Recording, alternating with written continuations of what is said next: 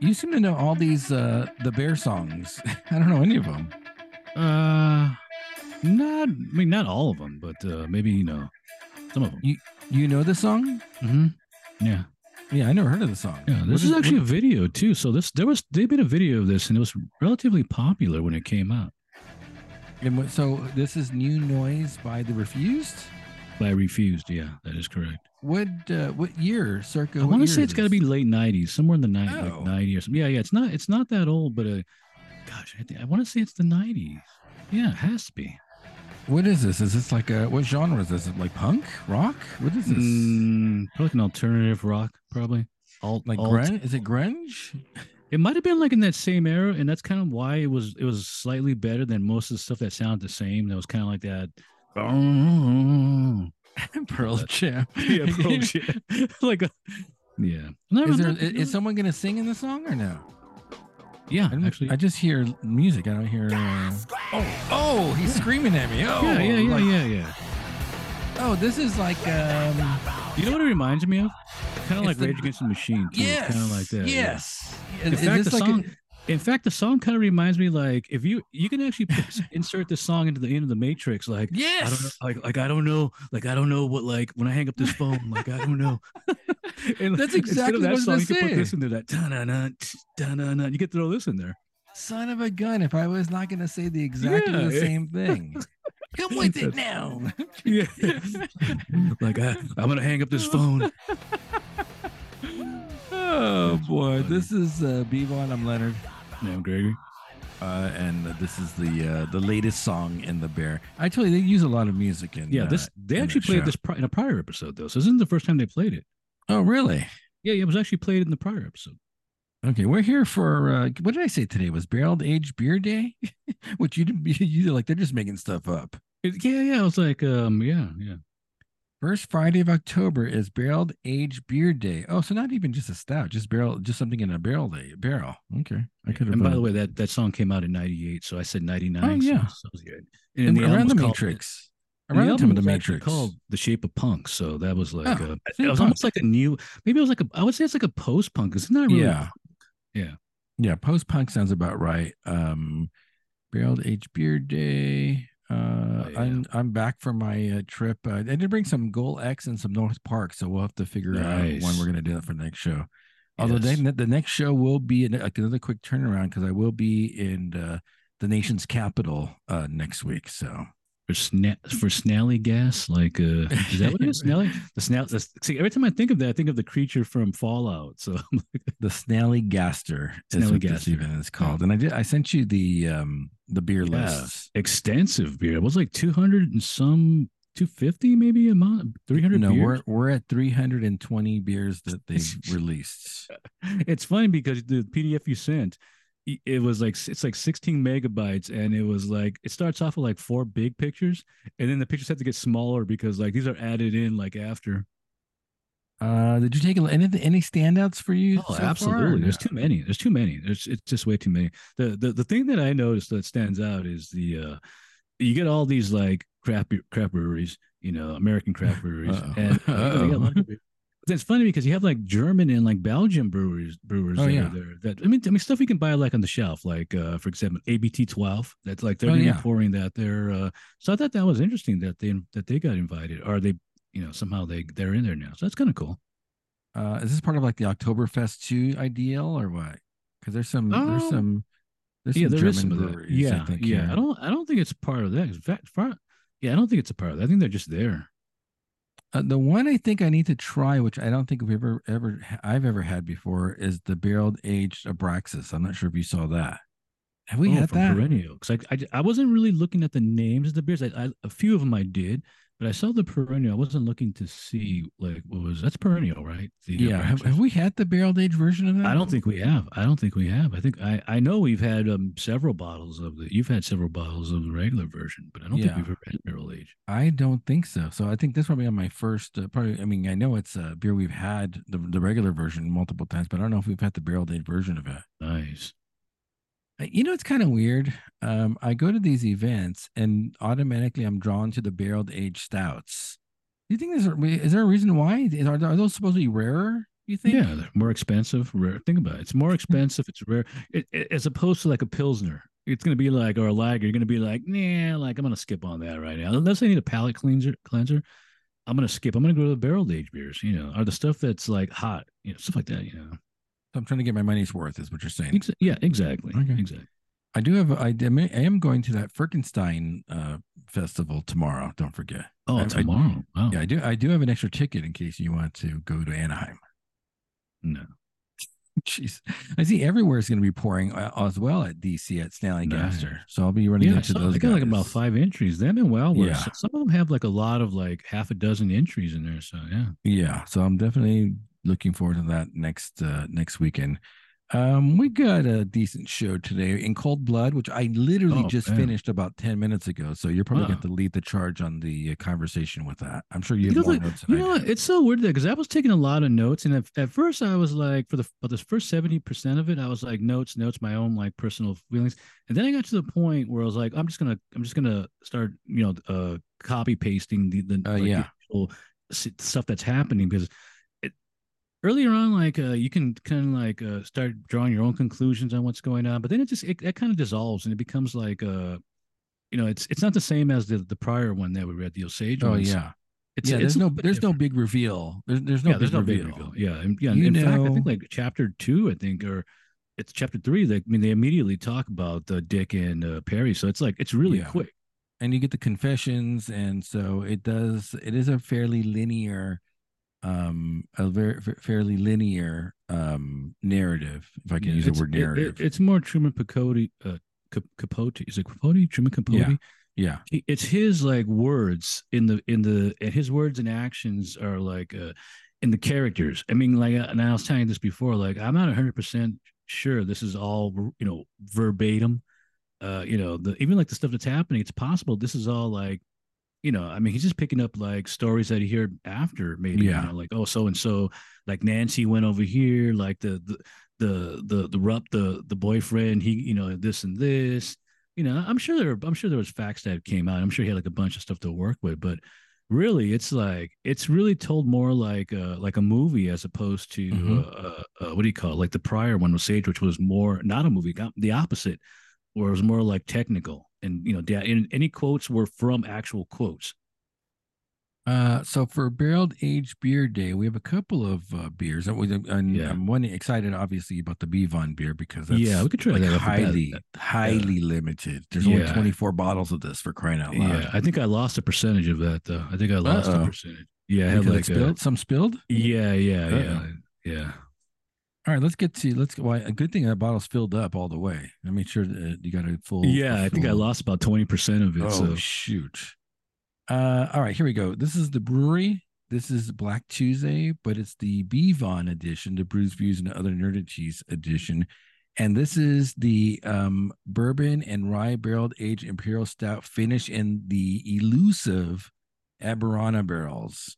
Yeah, I was doing a little research on that. Like that's that's like the hot new thing, right? That's Yes. like uh yeah, I saw that. I, I want to see what the tree was. It's like a Brazilian tree or something. Yes, yes. And this is 20.1% alcohol by volume. Um, and we did the release what last weekend, uh, and they were saying it, it's spending four days in these barrels. That's how That's that's, how potent they are.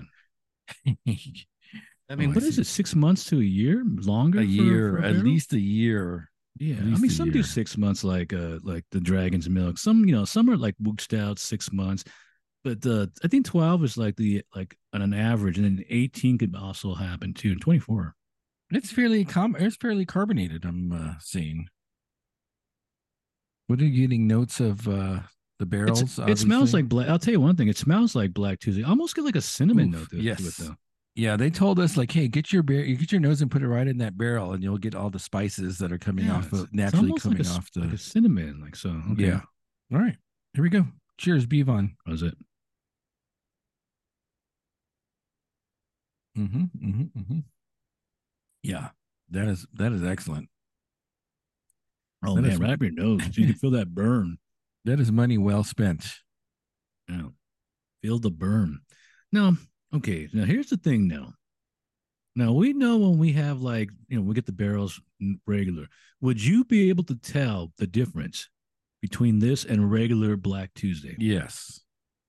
Although I'll tell you right now, it's got, also got like a woody, like a like a like an oaky uh, type uh, taste to it on the on the uh, on the on the back back end. Yeah, I'm getting a ton of that cinnamon, but it's not cinnamon. That's the thing. No, there's no adjuncts to this.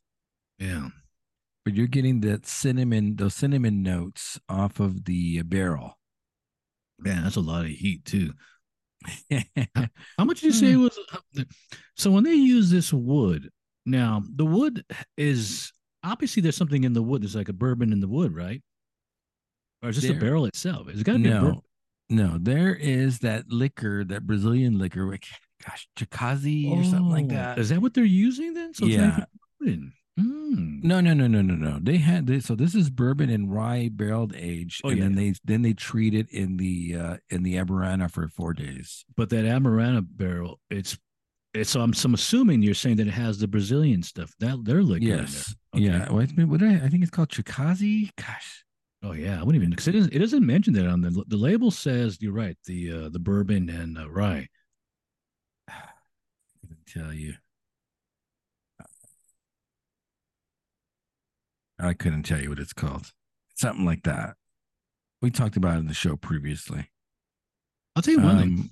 It it definitely feels even though even though I feel the heat twenty percent, it still feels like it's pretty toned down though. Like um, that's what it remind me of? Because I remember having like a like a. Well, I was just mentioning that Johnnie Walker Blue. It's like a like a fifteen like not fifteen, uh, hundred fifty dollar, two hundred dollar bottle of uh of uh bourbon. Uh huh and uh, I, I remember drinking that, and it had like a very like like uh gosh, what's a word? Because I'm not a bourbon drinker, but it's like it wasn't like harsh. It wasn't like a, it wasn't like an abrasive bourbon that you might yeah. have if it's cheaper. It was, it was more like smooth. It was very smooth. And that's that's, a, that's this, a, the that's price here. That's the higher end, the higher yeah. end stuff, right? Yeah, yeah. Uh, Chakaka, Ch, uh, Kachaka. Oh, Kachaka is a drink native to Brazil. Okay. Um, fermented sugar cane and then distilled. Oh. So the Amburana wood is also known as Brazilian oak. Yeah, yeah. And um, I was looking at the trees. The trees aren't all that big, so it's not like it's a like a mighty like a tree. It's almost you know you would I I would almost like think you would skip it over. Like you would look at it and go like, oh, that's not that wouldn't be a useful thing. But apparently somebody somebody tasted it and it was like, oh, I got to use this and it's imparting all of those notes of spice, um, cinnamon. Uh, the cinnamon is the one I'm getting probably most uh, most notable. Yeah, yeah, kind of like a Christmassy, like a fall. Yeah, but but once stout. again, once again, it's not overpowering because we've had like we've had like cinnamon in the beers, and it's it our, our cinnamon notes like you know, I'll give you that example. That one Bottle Logic uh, version of FO had like a cinnamon. It was oh, yeah. that had like a cinnamon note in it. Yeah, that wasn't really all. It, I thought that was more of a of a come down as opposed to like a positive, a negative as opposed to a positive. This is not like it's not like interfering in, in actual cinnamon, which would probably would probably be disastrous actually. Uh, so we got in Cold Blood by Truman Capote. We got uh, Justified. We have the, the regular, the usual suspects. Um, okay. The Bear, season one, uh, episode one, and uh, Fargo. That that sounds about right, right? But I'm not sure. I'm not even sure I, I saw those. what the? No, I think yeah. it better be about right. I think I think I think I'm in order. Hopefully, I am. So uh, this in Cold Blood is a novel written by Truman Capote, and, and I had all along thought it was a it was a fictional book. And yeah. then when we started yeah. doing the uh, the research on it, it's a historical account of a murder that occurred in Kansas. Is that where they're at? Yeah, that is correct, Kansas. Yeah, the clutter uh, uh the clutter murders. Uh, do you know? Oh yeah, the clutter murders. Do you know what year this is occurring? Um, uh, it takes place in 40s? I believe the murders take place no 59 actually. Yeah, and, and then ultimately it'll end like six seven years after because you know because of the trial and stuff like that. But it starts in 59. They get a ton of appeals though. Of course, the ending's fresh yeah, in my head I mean. because yeah, that's what I yeah exactly and and, and the uh, the appeals basically are contesting the defense that they didn't have an appropriate defense. Yeah, or even the, or that and the fact that the trial was held the way it was held, the people were prejudiced against the uh, the defendants. There was a lot of stuff that it wasn't necessarily a hanging hanging jury, but it's people in the town that you know. It's like it's a it's a weird thing when you when when people have invest when people know the the Yeah. uh, the victims. I mean, what do you think is going to happen? I mean, you know, Even the judge, the judge himself said yeah, the judge himself. yeah, there was no recuse. Like like I re, was I recuse myself like from this from this from this trial. There was none of that, as far as I know. I, I know they got rid of some jurors, but still, uh, it's it's not enough to you know really that should have been taken. But then he's but then the guy says, hey. It doesn't matter because nowhere in Kansas is it gonna is it gonna change Yeah. if you're because you have to have this in Kansas. It doesn't Yeah. matter. It doesn't matter. Yeah, they're they're gonna go for the death penalty wherever they're Yeah. wherever they're tried. yeah, you could put them in northern Kansas, and it's still going to be the, you're going to get the same jury, the same. It's going to be the same effect. I even think the defense attorneys were saying like we we know they're gonna get they're gonna be brought back with a guilty charge. Yeah. but we're trying to get them life in, in prison versus a death. That's really what we're trying yeah, to go. there was two things. There was two things. One was the life in prison, and the and maybe possibly if they would if the defense would have got their way, maybe a psychiatrist would have Oh, uh, yeah. at least maybe not both, but at least one of them. Maybe Perry may have been Yeah. like uh, psychologically, and it's inter- it's interesting because what the judge does is interesting. When he tells he get, uh, just say yes or no. Like you know, and he tells them like, "Are these guys like insane?" Like, no. Like, but then you hear like the like what's it like the disposition after, or like his like the little thesis thing where the doctor tells you, "Well, now, Yeah. if you would have listened to me, I would have said this." Like, it's paranoid schizophrenic. It's like, you know, so it's but then the judge like, no, just just give me give me a one word answer, like yes or no. So And that's all it was required by law, though. So even the Yeah, judge, yeah. after after being interviewed on the uh, uh, when they bring in the the the, the special investigator, that's all it's required. So why am I going to go above and beyond that? Just like the Yeah. the the change of venue, that has to be brought on by the defense attorney. And like I'm, this I'm not. It's not my job as a judge to. Uh, request a change of location. That's something the defense attorney has to do. So, like, Oh, why, are yeah, you, yeah, why are you hassling me about that? That's not my. It's not my. Uh, that's not my place. Um. So this is broken down into four parts. Um, part one, the last to see him alive. Part two, persons unknown. Part three, the answer, and part four, the Corner, which is the, which is uh, the name of the the area in the prison, which I like believe death row. It's like death the row. row, right? we, what we would call death row now. The warehouse, I believe they also call it. Yeah, it's, uh, the interesting, interesting final chapter too, uh, because it not only deals with them, you know, them on the gallows, uh, uh, but there's other Oh, other yeah. famous killers are are also take their their what do you call it co uh, prisoners or something like that. They're Yeah. in- like then they're they're housed together almost re- pretty much uh, like that Andrew guy. You knew? Have you heard of him or no? No, I, no, I, I didn't, but it's interesting because in the book, there's a scene in the book where one of I think it's a police officer comes to comes to I think it's the uh, the main the main uh, agent and tells him, "Hey, like uh, you know, I think your guys might be the guys I'm looking for that just murdered like a family with Oh 22." yeah.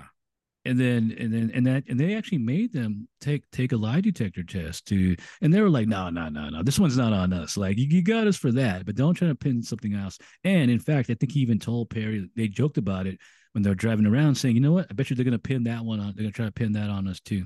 Well, it's funny though because when I read that part early in the book, I actually thought, um, I actually thought Dick did it because Dick, Yeah. Dick is like, Well, we, we find be- out though, yeah, but we find out that it's actually it's not really what it's it's weird because the guy who you would think more would be most likely yeah. to be the killer really isn't the killer. He's just kind of like a like a weird dude that uh, is fascinated by death, but he doesn't want to like kill people. But just yeah, kind all talk, all talk and no action. Ultimately, all talk and no action. But I'll tell you one thing: when he goes to the gallows, though, he doesn't, uh, you know, because they were, they sit there and they go, we, we thought for sure he was gonna start crying, you know, and be like, no, but he was like, hey man, like you know, I understand what you're doing, I get it, and that that's it. I was like, okay, So when they want, and we're going out of, out of order, but that's Oh, yeah, okay yeah. because this part's more fresh in my head. It's uh, so when they get the the the death sentencing and they leave the courtroom and they're kind of laughing at each other. Do you, you know they have a picture of that, right? Did you look at any of the it's it says it says they do, but I didn't look, I didn't look, at, Oh, and unfortunately, the book doesn't have the pictures either. Yeah, it should. You're right, A it lot should. of times there are pictures of like these guys. Yeah.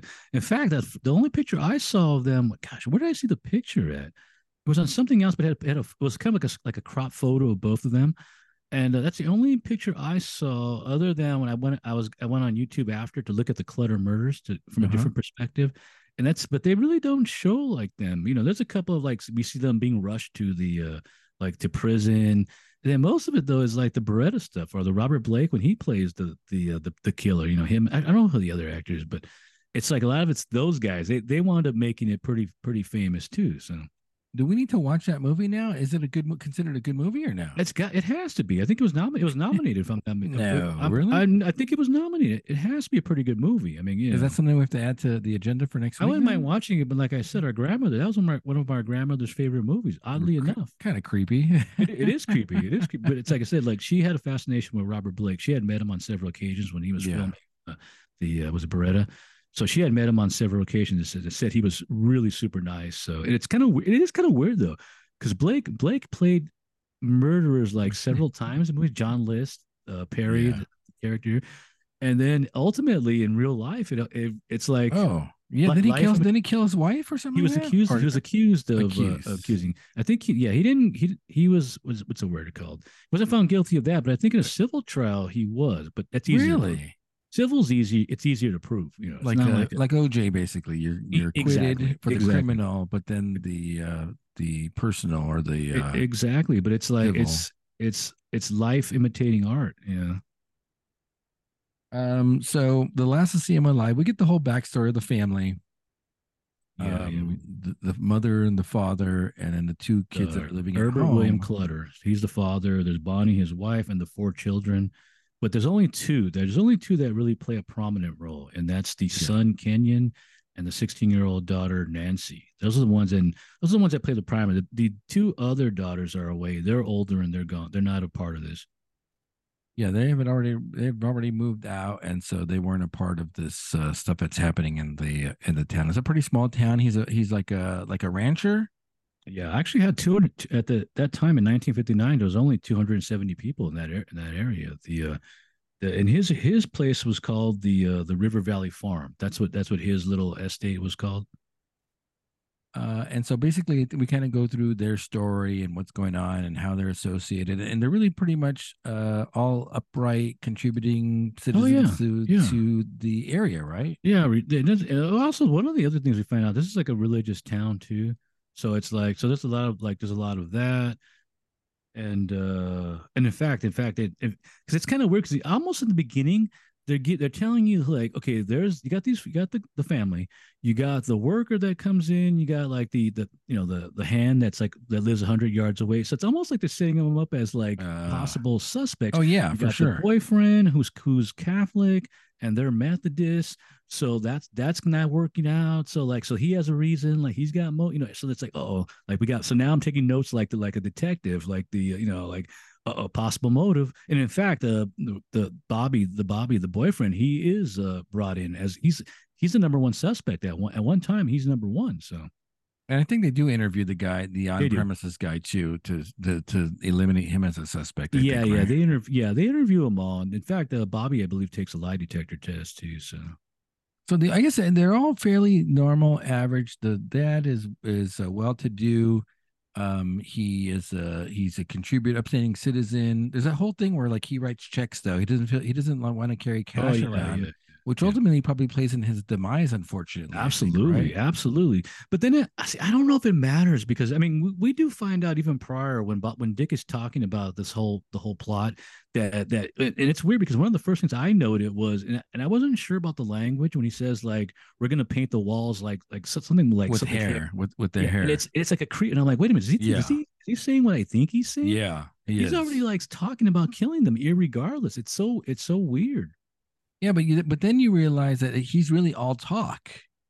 true and I, true and I think the only reason why Perry goes through with it is because there's there's this weird kind of tension between often on tension between them two where There's they hang weird- along. They Weird- hang almost like a homoerotic uh, Yeah. dichotomy going there Yeah, yeah. Well, they do refer to each other as like dear and honey. honey like It's like kind of honey a- like like like like hey honey let's go it's like wait, Yeah. what is that all about I they really don't talk about whether they were intimate or not. Well there there's also it's like the weird thing though. It's like like okay you know they always say like people that don't like like homosexuals are uh, like a lot of times maybe they are like uh because you know it's we- it's we do find out that the especially Perry is very is not is very anti-homosexual.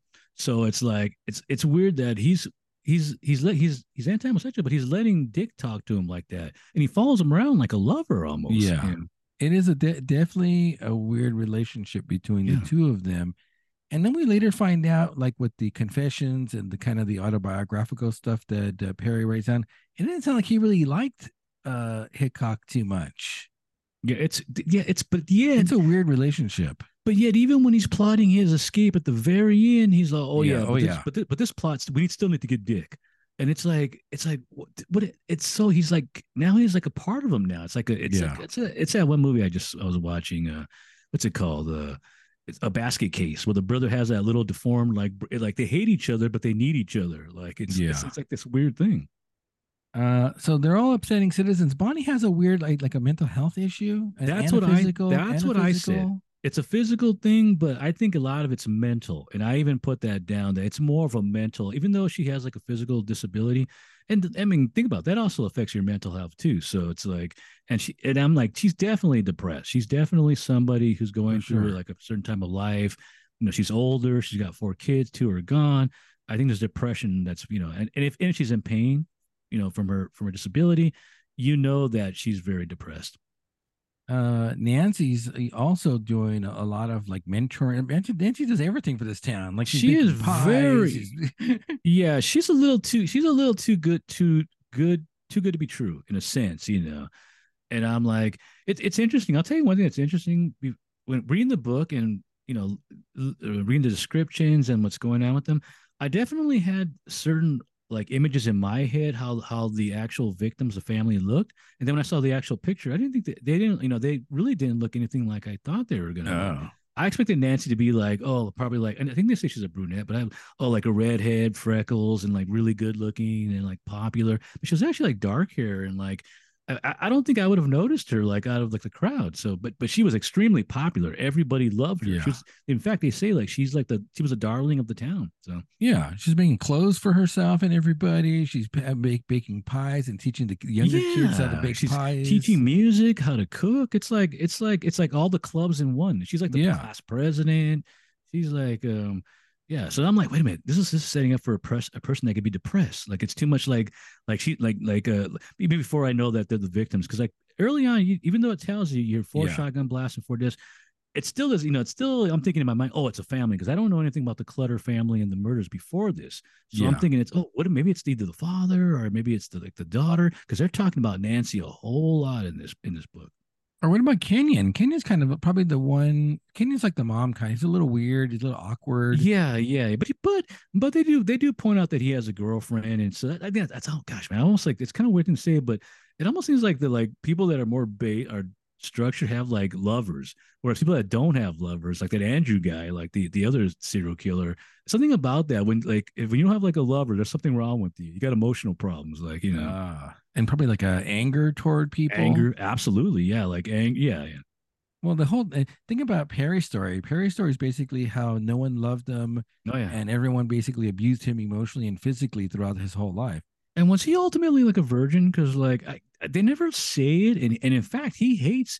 He is very opposed to any type. Of, it's like any type of Yeah. sex. He's like Yeah. degenerate, immoral, Yeah. And in fact he almost like, and he says like in his mind like I was gonna kill uh, Dick because he was gonna he was trying to rape Nancy. Yeah, that was a big part of like the, the plot because we find out that that Dick was like a they call him a pedophile. I'm not sure he and I'm not sure I'd use that word. He's more into like like what's the word like teenage girls because at no point do they say he's into like you know like prepubescent girls. No, I think there's one. There's one incident with like a nine or a ten year old. Oh, girl. well, that's remember. different. The, remember the playground? I think she's like he sees her on the Oh playground. yeah, and he's holding right. Like- it's hand. teen- no, but she, yeah, but she is twelve. That is under. That is under. That is a teen. So technically, you're right. She's a twelve year old. He sees her and he, he hold. He grabs her hand Yeah. and he's like, he's like, hmm, like, and I, and he's using his like words, his like charming words here. yeah. he so he's definitely has some uh pedophilic, and even like even like yeah, and even the uh, the psychiatrist after says because for some reason uh, Dick uh, uh admits he he admits it basically. He's he admits he was going to rape Nancy. So that's Yes. that's a weird that's a weird admission to to say. Yeah, and so that's that. That you're right, but that leads to more of that conflict that's going on in the Clutter household when they're trying to figure out where the, this quote unquote Oh, yeah. safe is. Oh yeah, yeah. Um, so we we get this whole ba- chapter. The first part of it is basically all the backstory on the Clutters. Um, we get some some introduction to uh, Perry and Dick and and their uh, their experiences, how they came to know each other. Uh, yeah, Perry Perry definitely is a follower because then there's another character Willie J that he knows in prison. Oh who- yeah, yeah. The he Willie J is more of like a he's more he's like an intellectual guy that's like almost like a psych a, a, prisoner psychiatrist. In a I was thinking I was thinking of the uh I was thinking of the in Living Color guy. No, no, no, no, because he's, he's he's not that bad. No, no, I know you like Yeah, but- like we're going to rectum rectimize rectimize like uh, this situation. Well, because he takes the the sister he takes the sister's Perry sister's letter. Oh yeah, he, he goes all through analyzes it, Yeah. for him. Yeah, yeah, yeah. He's like a yeah, he's a yeah. Oh, uh, uh, yeah, and, it, was- Oh, and yeah, actually, right. it's, go ahead. I'm sorry. No, you're right because there's that one part like but they, they do mention the like the shotgun and the knife early on, and they mentioned that uh, Dick says is oh yeah, it's gonna be a cinch, like we're gonna. ah, gosh, I just lost my. Uh, Paint paint the I, walls I with promise you, honey. I promise you, honey. Like we'll blast hair all over them walls. Yeah, that's creepy, man. Yeah, So, it's like but but but ultimately, it's a it's an all talk attitude though, because we find out he doesn't he doesn't do any of the killings in the house. Do you think he's he's only 28 years old? Do you think at some point he will though? Because we do we do find out. In fact, Perry kind of goofs on him and says, "Hey, oh yeah, he's he's all talk. All he can do is kill dogs." Because Yeah. we do find out later on that he likes running over dogs. And isn't that kind of like the first stepping stone? But, but you're right though. You would think that that event would have pushed him over the end. You know, like oh oh, I got a chance now to finally do some you know killing, and he just chickens out on it. Yeah. Uh, meanwhile, Perry has no issue slicing uh, Herb's oh no, he, throat. he and kills everybody. going- he he yeah. literally killed. It's it is interesting that he really is the the the killer. And in at one point, Dick calls him a natural born killer, and it's true. Like at, th- at that point, I'm thinking, oh no, I you know obviously I, I feel Dick is more the going to be the killer, but it winds up that Perry. We also learned their backgrounds too. We learned that um that Perry has served in two different wars Mhm. the the uh, Korean War and the uh, what's the one uh, prior the um oh gosh I forgot but he's he was a merchant marine in World War Mhm. II and then later on joins the army and becomes a uh in the Korean War from from start to finish so it's not like he was just there for like for five days he was there from the beginning to the end so and it does make you wonder what are the stories he could have told us about that because you know he was probably going crazy you know he was just like probably killing and like just Oh, yeah. joyful Yeah. Uh, you ready for another pour? uh yeah So we'll do the other uh, barrel aged stout for Oh, uh, yeah, yeah, the yeah. day. So this is one that you made me pull because uh, you wanted to do more more than one uh, barrel. Oh yeah, yeah. I I had said more. I was I was fine with anything like more. I mean, I, but I specifically said more. Uh, yeah, but I don't. I think I have any of that in the fridge. So I so I thought it was barrel aged stout day, where versus barrel aged beer day, because technically we could have had a barley wine or oh yeah, something yeah, else. yeah, yeah, yeah. Could have Yeah. given you a sour actually. Then I think about it. Uh, this is in light of recent events by uh, everywhere. The four point fourteen point nine um beer. Let's see, bourbon barrel aged scoop stout. This has an adjunct that I'm not fond of when it comes to stouts. Uh-oh. Uh with Ecuadorian origin cacao nibs, strawberries. I think that's the one you're talking about. Yes, that is correct. Cook Island Tahitian vanilla beans and toasted almonds. So, yeah, the is- strawberry just throws me off. So you're looking at basically a Neapolitan type. Uh, that's like a s- scoop stout. It's an That ice is cream correct. type. It's It's got uh, you said vanilla vanilla in here. Yeah, yeah, yeah. So it's got vanilla, it's got the chocolate, and it's got the strawberry. Yep. yeah. So you're expecting a uh, a Neapolitan type beer. it kind of smells like it actually. Let me get a let me get a small little pour of this. Well, let's put it this way: like, have you ever eat like the uh the Neapolitan uh, uh sandwiches? The uh what's it Oh yeah, called? the ice cream sandwich. ice cream sandwich. It's always funny because the the thing I like the least in the in the sandwich is the strawberry. I'll I'll eat the chocolate and the vanilla, and then like it's the strawberry part. I'm like, oh, like I got to eat it, but I'm like I'm not too happy about that. That's funny because as a kid, I liked the strawberry and the vanilla. I didn't like the chocolate part of it. Yeah, I was the opposite. I was chocolate, vanilla. The, vanilla is number one. Yeah, the most boring of all flavors. Vanilla was always my, one of my number number one flavors. So you're getting, are you getting all the adjuncts in this? I'm getting like I'm getting uh, actual Neapolitan, so that which is uh, that's good because that's what you want. Yeah, I'm getting I'm getting strawberries for sure. Okay. All right, here we go. Cheers. What was it? Oh wow. That's a lot of strawberries. Well, not only is a lot of strawberries, But that's, That's a, a lot That, that, that is what we call a mead stout. So that is sweet. I like it though. So right off the bat, like wow. that helps. Like that helps right off the bat, like that sweetness. Yeah, Oddly enough, this is strawberry forward, which I thought it'd be more subtle to use your word. That is that that are, they must have put a ton of puree in that. That is that is sweet. That is Do you get-. Are you getting any of the other know, adjuncts? But I'm gonna tell you right now, though, you're saying it's real strong.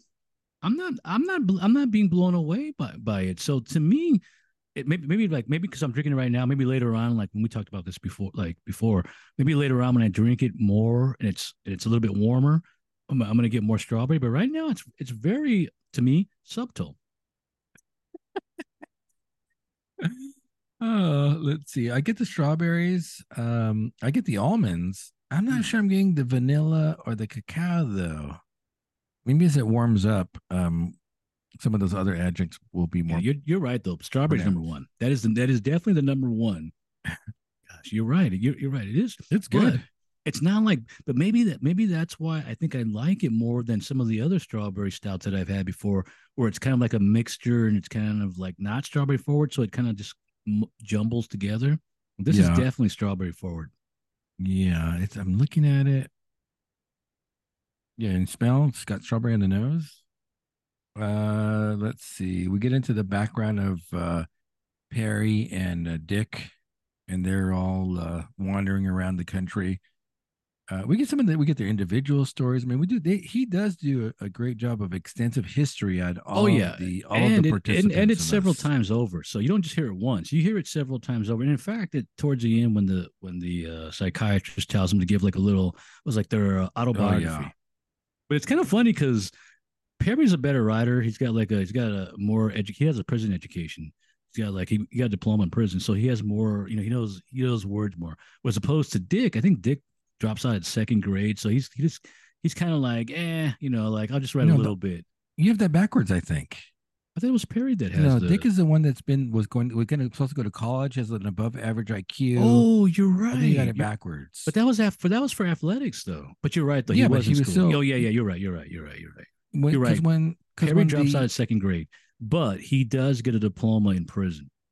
so when they do the uh, analysis, remember they want to bring the guys in from uh, from the uh, from the um, I think the uh, shoot the the uh, facility to they want to bring people in to do like a psychoanalysis or like They an evaluation. actual real psychi- Yeah. psychiatrists, psychologists, but instead they're gonna get five doctors, like just doctors to come in and do it because you know, hey, they're doctors, so we can they, they know they know something about the mind. so the the I guess the state only allows to see if they're I guess mentally competent to to stand Right. trial versus do they have a diagnosis like of a mental health dis- disorder? I guess Yeah, the state only allows like a, a superficial analysis. so, but the, the defense attorneys want to bring in these guys. So one guy actually goes down there and does an interview, an interview with them, and then he gives his thoughts. And then uh, when they put him in the stand, they only they makes basically say, "Hey, just answer yes or no," because we don't care about like the rest of the stuff. And then Yeah. afterwards, they give his impressions about them. yeah, Uh, and yeah. he, he he basically says that Dick is an above average intelligence guy, um, has a bunch of all these issues and k- kind of informal diagnoses that the interviewer comes up with. Uh, Pete, um, I'm sorry, um, oh, I lost my train of thought. Uh, Perry is Yeah. a sociopath. I mean, he has like no, he's not able to form. yeah, but he's connections with- also but then that's he, that's where he also mentions that he's a he's a paranoid schizophrenic too. yes. So, yes. so which is right off the bat, it's like, oh, he's seeing, you know, it's like in my mind, I think paranoid schizophrenic. but You're seeing things now. You're seeing demons. You got to kill somebody. It's like that movie Frailty. You know, So, do you think in in the modern society, what we know about mental health issues, these guys would be um, put away like in a mental health, like a mental institution? you think so?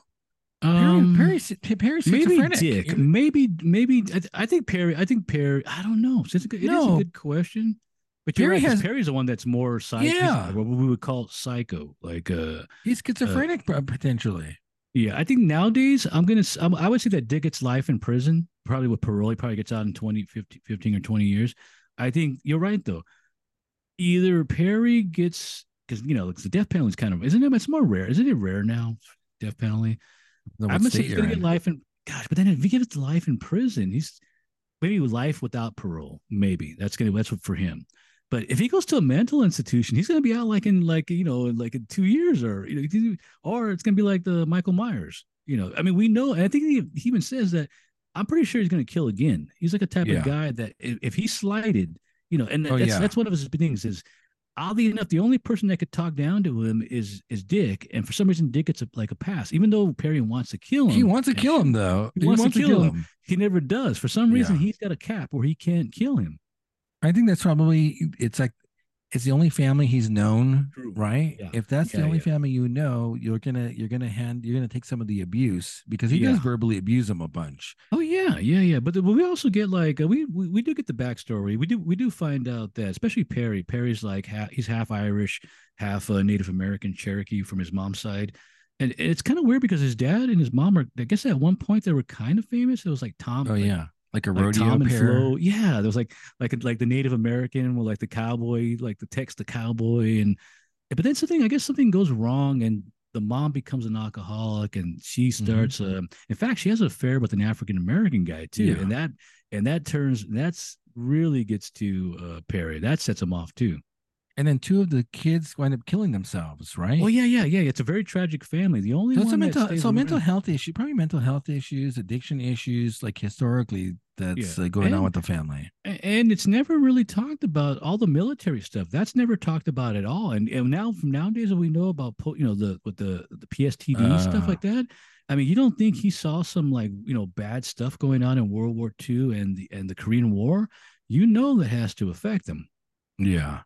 So definitely a lot, of- lot of trauma during childhood. I guess at some point, God, so weird because the the the dad leaves and the mom takes the kids to San Francisco. Yeah. But then eventually she just unleashes them in the world, I think. Just- yeah it's basically hey like hey like get like fend for yourself. Well, like I said though, remember like Perry Perry's not a fan of like her her I mean she's drinking a lot, she's having a lot, you know, she's got a lot of guys coming over Yeah. and he's just not having it anymore. And then the dad comes back and for some reason only takes Perry with him and leaves the other three to fend for themselves, which I don't get. The other three and that's what like, causes the friction between his sister and and uh, who sister who's lucky to get away from him because he said Perry several times says he would have killed her. So so she's lucky to Oh. get away from from him. Yeah, when he when she sends him that letter in prison, he's like, I, "Oh, how I wish she was in that clutter house." Oh yeah, exactly. And then he says it after too, like after when he's in prison already. Like it's one of like the like I like I wish I could have got her like too. You know. Is that because she's the only one that had like a quote unquote normal life of the in the Yeah. family? Because yeah, he mentions that uh, even the even the one even, even the other one that was a he was around he was actually like an honor student, like he was around for a while, and then he offs himself. But they were still they were all smart. He was not smart. He was like the mountain man, like his father. Gosh, it's you know because you know it was like because we find out the father goes to Alaska. He's like a mountain man, lives off the land, and at one point Perry actually does hook up with him, and then it winds up being he gets bullied by the father again. yeah, So it's like it's like it's like a it's like a vicious uh, circle. We also find out that that Perry has like a almost God, what do you call it? Like a weird body thing where he's super Oh. strong, upper body strong, but he's got like small stunted legs that are. I think it's part of the accident. he is that part of the accident or was that I just something so. else? No, His I don't legs think are underdeveloped. Yeah, no, I think Yeah. it's part of that accident he got into. Okay, like so the- they're underdeveloped. They're like it's basically bony Tony. It's like um he doesn't have Yeah. any like uh yeah he's, Because he's got a go to massive butt. because then they go to Mexico and they're hanging out there for a while. Oh, he, he yeah. won't take off his he won't take off his pants or his socks because yeah, he's he won't of- take them he's off. Several times that's brought, brought up that he won't like, hey, let me come out here scuba dive in Mexico, and you don't want you won't even go in the water. It's like you know you won't even take your pants off. Talk about like the whole schizophrenic mental health issue. Why on earth do they think they're going to go to Mexico and find buried treasure? Yeah, that's a that's a story that that Dick was telling him. It's the the flights no, of that's fancy. that's Perry. That's Perry's story. oh, was it Perry's thing? Was it yes, like yes. let's go down? And Dick was Yeah. entertaining it, like yeah, 'cause- we'll go down there. But Remember, Perry has all that, all those belongings he's carrying everywhere with him. oh yeah, yeah, And yeah. in the, in the in those belongings, he has those books with like the treasure maps and stuff like that. So he's telling Dick, "Hey, let's go to Mexico and uh, we'll just scuba dive for like uh, uh, off uh, off coast treasure." Yeah, that's that's that's reading a book and then wanting to you know pretend you're a pirate and whatnot and stuff like that. But the weird thing about it is they do get to that point though. They're not going to find treasure, but they're, you know, technically. I mean, do you really think they get away if they stay in Mexico? Do you think that they no, they don't because it really we find out that the reason why they get caught is because somebody snitches on them, and Yeah, that's why they get caught. Yeah, but then you have to locate them. If they True. if they had remained in Mexico, they never would have been found. That's true. They drop off the face of the planet, but there's still like a bullet. There's still like an ape, you know, thing out for them, in, at least here in America and possibly Mexico and Canada. Yeah, but only because Dick has that whole obsession with passing off bad checks. Everywhere he goes, he's hmm. passing off bad checks. So I think they get Yeah. him, and I think Vegas is where they finally get him. That's where they he's starting to finally pass get off him, bad but- checks again. Yeah, he was also because before that, when I had noted down, he was also passing off bad checks in his own area where people Yeah. knew him. Why would you do that? When people know you, it's like they know who you are, Dick Dick Hickock, Mr. Richard Hickock. They know you. Why would you do yeah.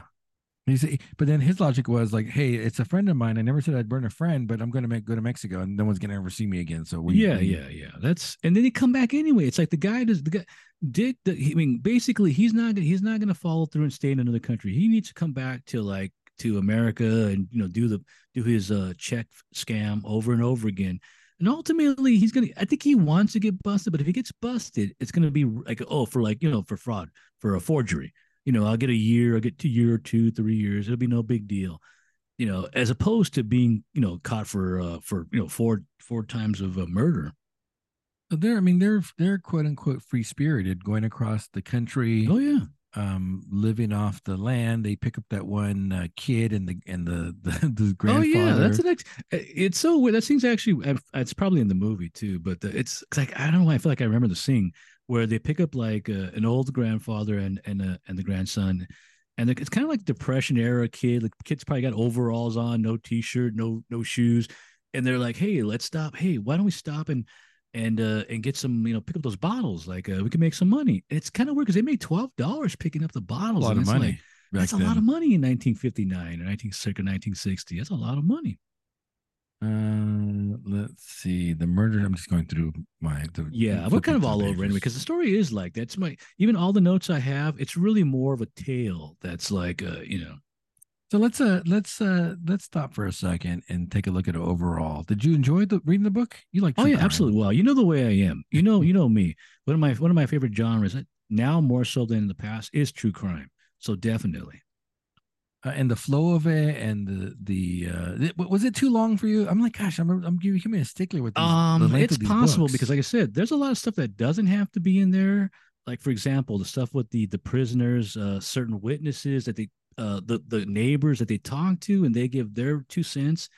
That stuff probably doesn't have to be in there. It's almost like they're giving.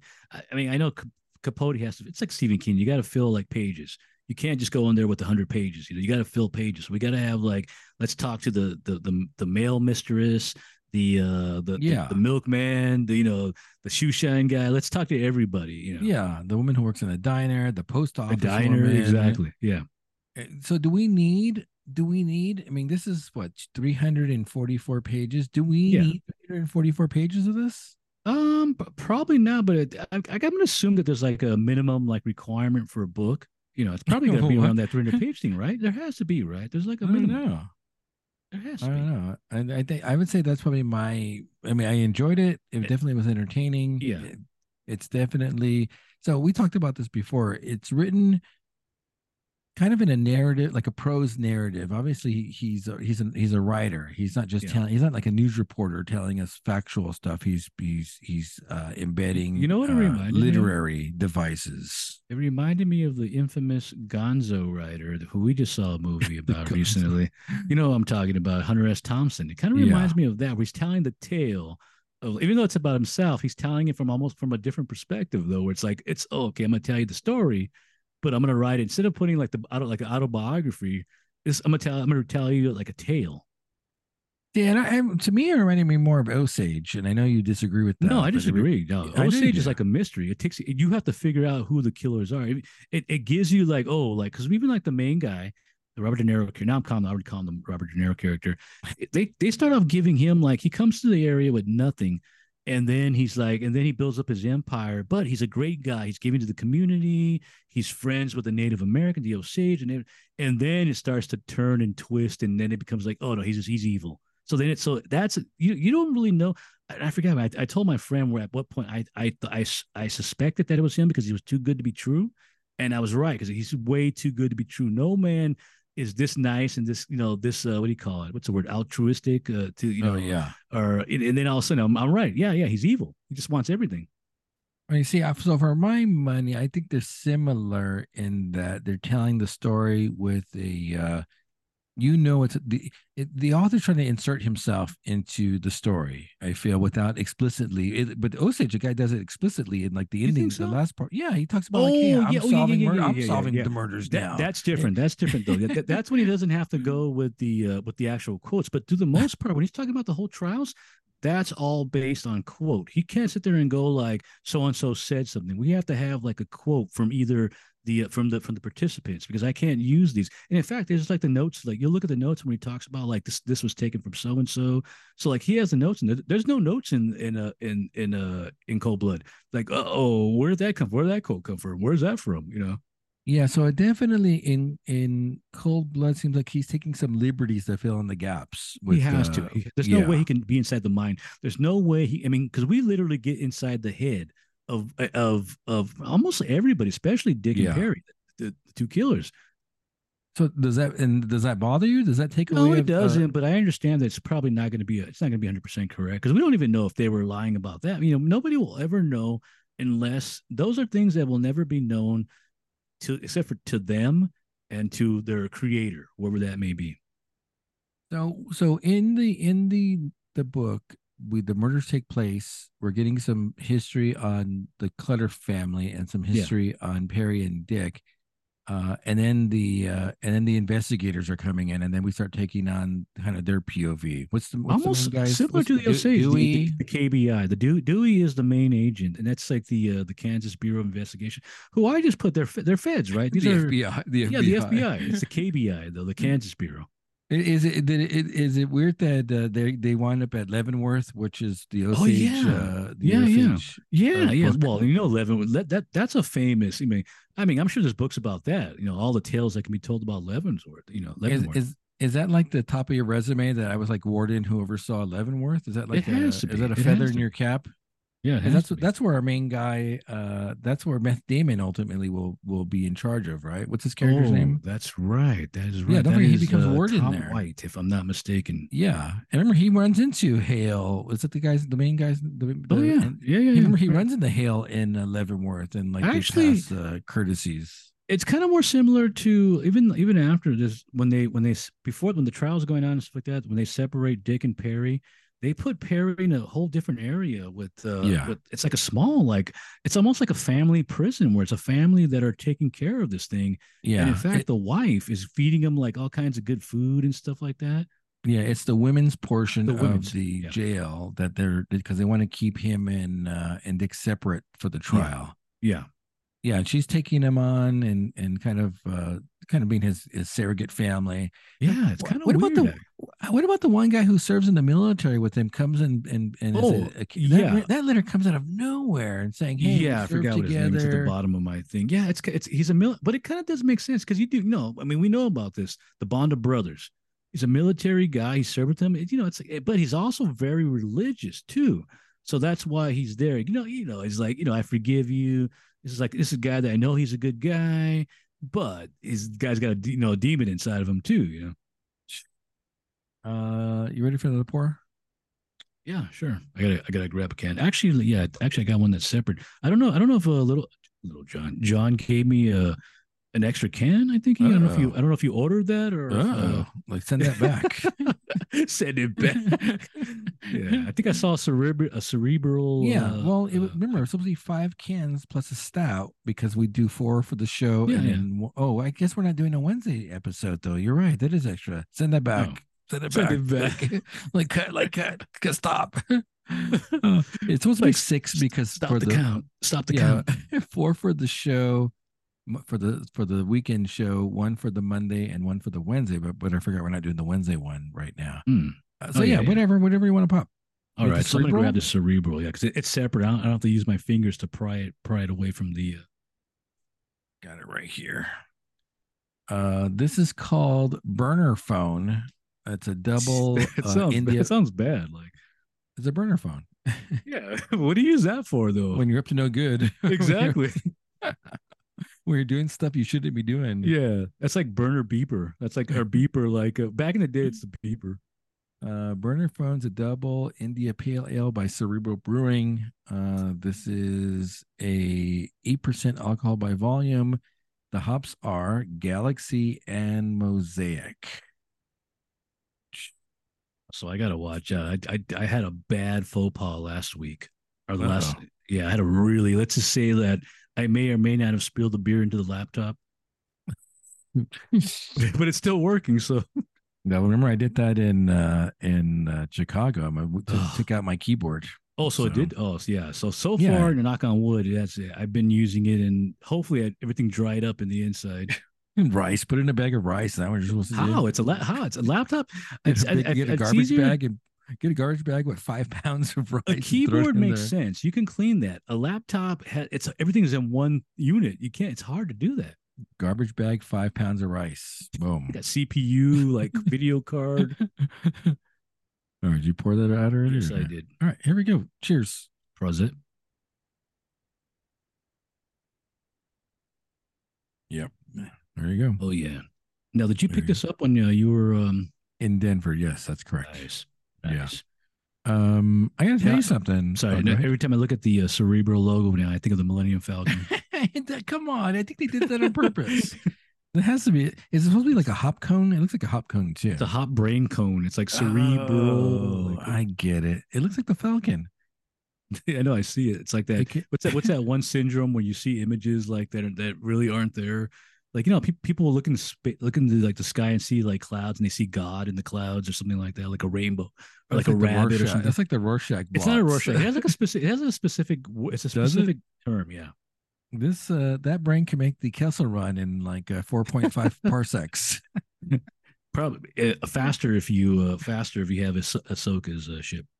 Uh, I'll tell you one thing. So I, I, when I was in San Diego, San Diego, I went to Gold Brewing, which was great. Uh, met saw the owner over there, had a little talk with him. Um, and then I went to uh, North Park Brewing. I gotta tell you something, man. That hype on North Park might be true. I had some of their beers. It has to be. Look at and- their rate. Like, see, you see, th- they're like they're the uh, I want maybe like the green cheek of uh, San Diego. I, I don't want to say monkish, but you know them. You know, it's like uh, they're like the green cheek. Because green because I would like I said, I think I ranked monkish higher than green cheek when it comes to like the like the double the the the, the triple and doubles.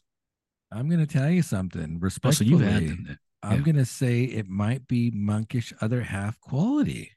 Oh, absolutely. Yeah, yeah. I mean, we look, we look at the ratings. I mean, they they have high ratings in there. That's why I said like, like get that, get that. Like, oh, that's probably gone already. So you're not gonna get that.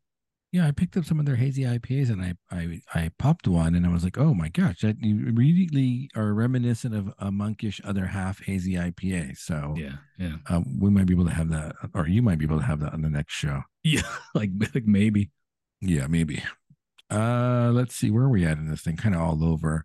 Yeah, I'm all over too. I was looking for the guy's name for the for the uh, military friend. Oh, that's right. So he they bring him in as, as a as a character witness from Perry because they served together, and then they bring like a like a Native American for another like a, a friend of Oh, his from yeah, from that his Joe. It's like a guy named Joe uh, that they bring in. But but these are all char- the, there's uh, they, the character witnesses are kind of weird because it's they're just people that are just telling you about their character. It's kind of like, hey, I know people that I thought were fine that turned. I mean, I could think of one person who I thought was relatively fine and turned out to be pretty evil. So like, what does that really tell you? You know? Yeah, it, it's just to it's just to try to soften the jury, which I'm not sure. True. I mean, Perry really has no one. Um, the uh, Dick has people coming in, but Perry really doesn't have anyone. The sister Yeah. won't come out. Eventually, the dad gets a hold of um the when he's in death row and sends uh, Perry a postcard from Alaska. Yeah, but that's Okay, it though. That's like that's it. Like, uh, Yeah, where was he at? Like uh, during when all the other stuff was going on. no, he wasn't there for that. He was like mining for gold. yeah, because he's a- prospector. He had his own lodge at one point in Alaska. Yeah, he was a man of the that, land. He uh, was like living. He's like hundred years too late. no, not that long. Is it that? Well, is it mi- miner, miner. Wait, miner forty yeah. nine. Yeah. Forty nine. It's fifty nine. It's one hundred and ten years. Uh, let's see what else you got over there for notes. So I, so I got like. So I'm gonna even go back to like the um, like the like the initial, like um, like the crime. Like as they're doing it, that's like a big part too. When they start talking about like, yeah, that. In fact, that's probably one of the more creepy I mean, obviously, you know when they get to that part when they start describing what's going on, or even when they're even when they're talking when they're giving their their confession. And the weird thing about it is immediately like Dick folds, like he like he folds so fast that like it's like wait a minute, it's like dude, you didn't even try, like it's like you're it's already over. And but then it's weird because at the time he goes no no no no no. Like like i like like i didn't kill anybody. Like i didn't kill anybody. right. No, that's what but that's why he folds though right? Because he's yeah. he didn't kill anyone. Yeah i didn't kill anybody but then when they tell perry perry's like oh like he like oh he folded you know. And they also mentioned the witness and we find out that's that oh, wells yeah. guy from the prison. I, I mean, I don't know why Dick. It just goes to show you, like, it's got to be narcissism where you're talking to somebody sure. and telling them you're gonna, and bravado and narcissism. We're telling, like, hey man, I'm gonna go kill somebody, and oh, yeah. oh yeah, we do we do find out the reason why he goes there is because this guy Wells had worked there, I think, a decade prior. Said that, oh yeah, the clutter father's really nice you know he's a he's a nice guy. Got you know the, the, the kids were obviously like smaller; they were like four or five years old. But he said he was he was always on the up and up, and he had a lot of money. And oddly enough, it is kind of weird because he was worried too. Like, wait a minute, I I I set things in motion. Yeah, and I not mention the clutters. They would they would be alive today. Absolutely like true. Butterfly Crazy. effect would not have come into you know and uh, because he talks about this and Dick keeps on telling him, tell me more, tell me more. Yeah. Like he's got a lot of money. Oh yeah, yeah. He, He's got a safe. He's got 10. And it does make me wonder, maybe like, well, maybe Wells was making it like giving it more hype to Embellishing. Embellishing like the thing. Because we know that Clutter was a generous guy. I think he even said like he was giving, he would give him like a $50 purse, like for like a bonus when he was yeah. working. But that fifty dollars is not equal ten thousand dollars. That's like that's a whole different thing. He was just guesstimating all this wealth that he has on his, his property, and it's um and then also I assume it is you know what man this goes back to the whole pedo thing you're talking the pedo thing at the time when he's talking about the kids, he's I think Nancy's probably like four years old. Yeah, she's like four or six years old because ten years prior. As if and then I, I assume that he's already like planning like on raping her at that point because that's why that's one of the big things re- reasons why he's going down there because he knows he's gonna rape her. She, now obviously she's 16 now, but he's telling her about these kids. Yeah. And it's like, wait a minute, like I'm gonna go down there. They got some kids for me, got some money. So I'm gonna it's go a, down there. It's a weird thing because you're like telling us you're telling talking about prison whatever yeah and just the whole notion that hey i work for this guy oh yeah tell yeah. me more and you're plotting this whole thing about all this around person this you've never story. even met exactly yeah. it's it it's, is it so is weird. just like you lie like everybody lies and why do you why are you taking his word for everything you know you know I mean, well, obviously we know that Clutter's is a real family, but to, to believe everything that that you know, how do you how do you know how much money he has? You don't know how much money he has. How do you know? You know, in his safe, and he's just assuming he has a safe. We we find out that he doesn't have a safe ultimately. Uh, so and so the case at this point has gone cold, and they get the break from the the prison inmate. The what's his name? Yeah, Wells. His name is Wells. Wells. His last name is Wells and he read the story so he thought so again he's motivated as well though because he thinks he's either going to be able to get a reward out of it or get uh or get loose and we find out later on he actually does get a reward for it and he does yeah he does but he also goes back to prison for like i think it's like he like well we don't know because the book was written relatively close to like after the the whole affair but it is kind of weird because he's he's in prison. He goes yeah. you know once I get it's like that old saying like once a prisoner always a prisoner. It's like it's one of those things there's a big fancy word for it called recidivism. Is that what it is? Re- recidivism is the, the the the notion that once you get in, it's hard to not go back in. It's like yeah. you become a repeat offender. Like I repeat, RoboCop. I yeah. will offend again. I am a repeat offender. I repeat, I will offend again. Of course, the great classic RoboCop oh, line. Um, so the case has gone relatively cold until Wells comes up and you know, obviously trying to get the reward and uh and some mercy on oh, his but, but, we do but we do find out something though. We do find out that it takes him a while to report them. And the reasoning is he's afraid of being a rat. And that's probably one of the obviously in prison, one of the worst things you can do is be a snitch, be a rat. You know, I mean, he's probably gonna kill him if he does that. So he has to make sure that it's like and then he also talks to like I think a pastor after, and he tells him you got to do what's you know the right thing, and then that's what gives him that's what allows him to see the warden alone, and that's what helps him out. And then when the, during the testifying during his his uh, testimony, oh, yeah. they yeah. even said like, "Weren't you a snitch in prison?" But apparently he wasn't. He's like, "This is what I did. This is what I got busted yeah, for. This yeah. what I got caught." but they Although, also relocate him too, though. So he, oh, so he gets, sure. yeah, yeah. Uh, and then Dick's like Dick under his breath is like, yeah, I'm gonna get you. Like, oh yeah, yeah, yeah. They're like, yeah, yeah. There's a lot of like, it does it does make you wonder if there's any like that footage. Well, it's probably not footage, but I like to see the pictures of that because there's a lot of smirking and a lot of like almost like kind of what you see like in serial killer type attitude, where Yeah. like they just don't care. They're like stunted, like emotionally or something. I Oh, think absolutely. they're It- older, but that. you still you think they they act like they're 12 year olds or something like that. There's something that's that- they they mentioned this very you know not only them but it also talks you know when they talk because it, it mentions the Andrew the serial killer but it also mentions another pair of uh serial killers the uh, the military guys the two guys that were military yeah. uh, and and those guys I think they wanted I think they killed seven people were charged with one of the murders oddly enough I think all of them die before the Yep. uh, actually before Perry and uh and uh uh, uh um, Dick die so it's kind of weird that those guys come in later but they die before so that's Yeah. kind of weird then. yeah, and then Andrew guy's the other one who gets it. Uh, Yeah, he's, I think he's the first one who gets it. Yeah, Andrew's the first one, then the the military guys, and then uh, prior to they do mention some other killers, but they don't really tell you. But man, I swear one of them reminds me of like the Shawshank Redemption. Like I'm like, wait a minute, is that like the Shawshank Redemption? Not the Shawshank Redemption. I'm sorry, the the Green Mile. The Green It's Mile. like the Green Mile, the uh, the African American guy of somebody. He's accused of doing a rape and a murder. God, you know, now you need to watch that movie again. Don't.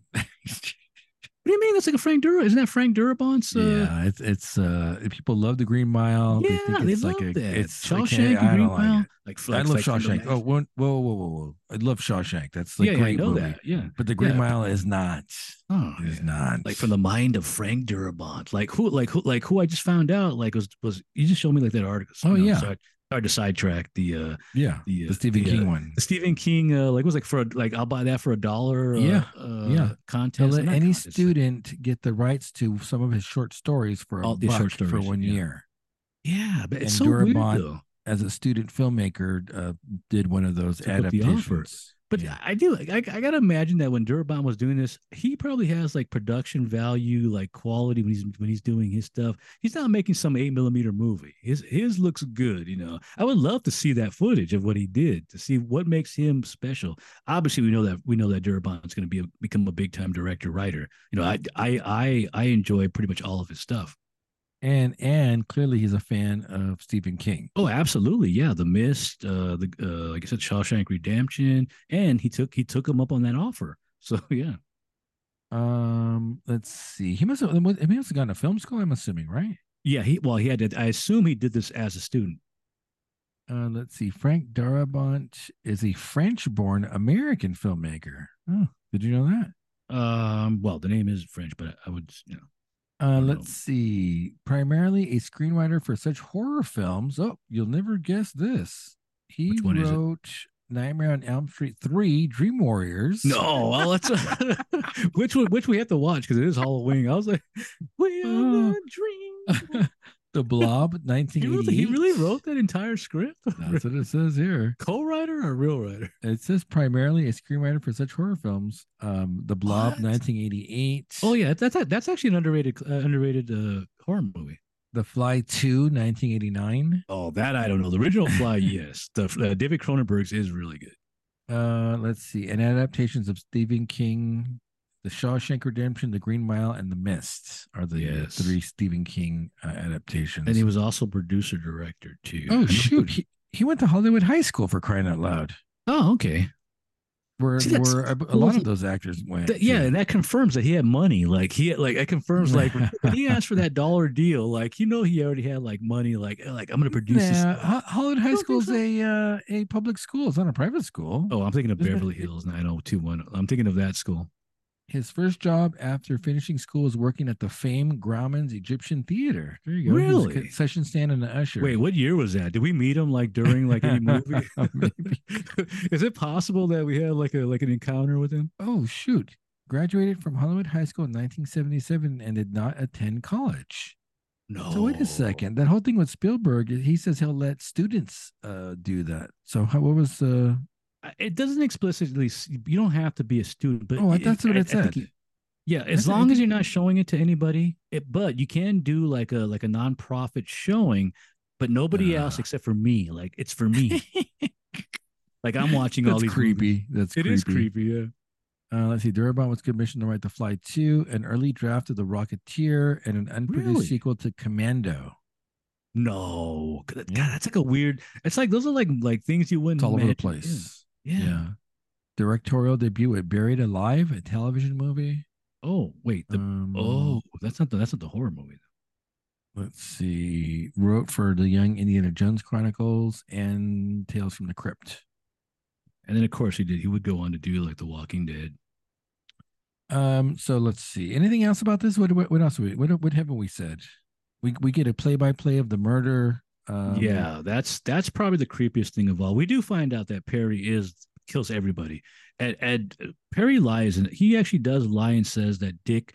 He when he initially Perry kills the father down, like you know the the, the whole setup and like talking about the the the way he, they tie him up. yeah. It's very creepy, and you do realize that because he's military and he knows like the the knots and how to do stuff like the tying. He's doing all that stuff. So he ties it, you know, t- takes the father down. Actually, he, he gets them all together in the bathroom first. Yeah. And then for whatever reason, Nancy's the only one that's kind of like like has like a she's like like what's going on here? Oh, like what's going on? Is this a joke? And like in fact, even when she wakes up, and that that's actually one of the clues in this in the uh, kind of one of like the weird clues where they do find several uh pieces of evidence, including their boot their their boot prints. oh yeah. Uh, a missing radio from Kenyon's missing radio shoe that she knew something was wrong, so she put the hang on a second. Let me let me pause for a second here.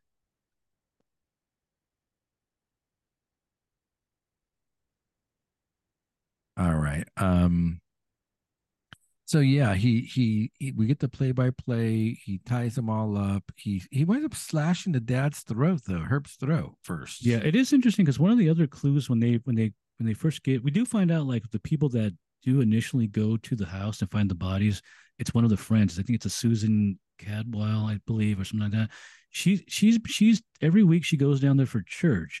And then she goes into the house and sees Nan- she finds Nancy um, dead, and then she they, she runs out screaming, and she's like, "Oh, like this happens," and then it's like a chain of events, and then we find out the murders, and then then ultimately, like we get back to the way it happens, is that so he starts tying everybody up. He takes the dad. He takes the dad down to the bottom, ties him up, and uh, he takes him to like the boiler, not the boiler. He takes him to his room, and then he puts Kenyon in the boiler room, or vice versa. The dad goes in the boiler room. Kenyon goes into the room prior and sits and puts him down there. The mother stays in her room, and Nancy stays in her room. They're all tied up now. They all have tape Yeah. on their mouth, except for Nancy. Nancy's the only one that does not have tape in her mouth. And then initially, he yeah he kills the father first, and the father starts to struggle too. So that's the other thing. He finally starts to like react and like, oh, like you're gonna, you know, especially when you're you know, you're trying to kill him, like trying to slash his throat, which he does immediately. And then he gives the knife to Dick, and Dick's like, I, I ain't doing that. I ain't doing it, man. You know, At what and that's when he pulls wa- the shotgun out. At what point when you're Herb, you, at what point do you start to struggle because he's going along with it and he's Oh he's yeah, talking yeah. to the He, kid. I think he's he's on the Bonnie saying stay calm and cool. They just want money. Give him Yeah, he's thinking exactly. He's not thinking that murder. It's kind of weird because even though even though we're finding out there's all these murders and prior there's even a murder 40 years prior that was like a serial killing. We realize that there's a lot of killings that are going on, but we're thinking, that, oh no, no, this is a small town. Nothing, this stuff doesn't happen here, but it does. It's like things like this do happen, and it's you know, gosh, at some point, I'm, I'm you know, we do find out that the Clutters do have guns, but then he never tries to make a break for the guns. You know, trying to get them. It's just it's kind of weird. Got one shotgun and one knife and they don't really even though they kind of have like a semi map he doesn't really know like they don't really know the house fully Yeah. So at, yeah, so- at one point he realizes that they're all going to get It's it. Over, so he's he- yeah. struggling. he And starts he, almost, struggling. he almost gets he almost goes free. It sounds like yeah because Like he's a strong guy they they notice that the that the clutter herb clutter is a is a he's a big dude you know he's like four he's only 48 so he's not he's not like oh you know 48's not you know it's still strong enough to take out these two punks especially one of them being pretty small. The uh, perry's actually a small guy even though he's buff. What's his face we find out is a kind of a coward so it's like you know technically he probably can get away but the thing is the problem here is once perry ties him up that's pretty much over because we know he's got military training with tying knots so it's gonna you know he knows that like i don't know how to tie a knot like i'm just gonna try you know i'm gonna tie the hands behind the back i don't know how to do that he knows how to do military knots so therefore it's gonna be harder to get out of them And Harry doesn't want to leave uh, Dick alone with the daughter because he knows what's going to happen. Oh, there. oh yeah, yeah. He initially sees he sees him there. He's, he's already coming on there. He's already you know, and um and Dick freely admits he was there to rape her. So it's like, yeah, it's very weird. Um, let's see. And I, I think even Dick says something about like I thought about like uh having sex with her before when she was alive and even afterwards. I think after Oh, she was he, dead, did he say he- that? No, yeah. that I didn't. I did not know. Yeah, Are I sure think he said, yeah, I think he does Oh, mention like even that I did afterwards. not know. that he felt like the he talks about like it's an urge, like he can't. Common sense, like he's a, Oh. he's even ashamed of it. Like he Oh, can't oh, control. yeah, yeah, he couldn't is, yeah. it. He also we also find out that he has two wives prior too. Don't forget. I think Oh, both yeah. of them are 14 years old, if I'm not mistaken. Oh yeah. Oh yeah. Yeah. Yeah. Yeah. Yeah. Uh, let's see. I'm just trying to go through. What else do you have for your notes there? Um. So then we. So then, ultimately, we find out that Na- it's oddly enough, Nancy's not the last one that they kill. He kills Kenyon. He goes upstairs, and then he kills Nan. And they kill. He gets. He, uh, Perry says that Dick kills Nancy because I'm too tired now. But we do find out that it's actually Perry that, that does her in. And then she's the only one that says something at the very end. She's like, "No, oh no, no, no, don't you know, don't kill me." And then he blows her away.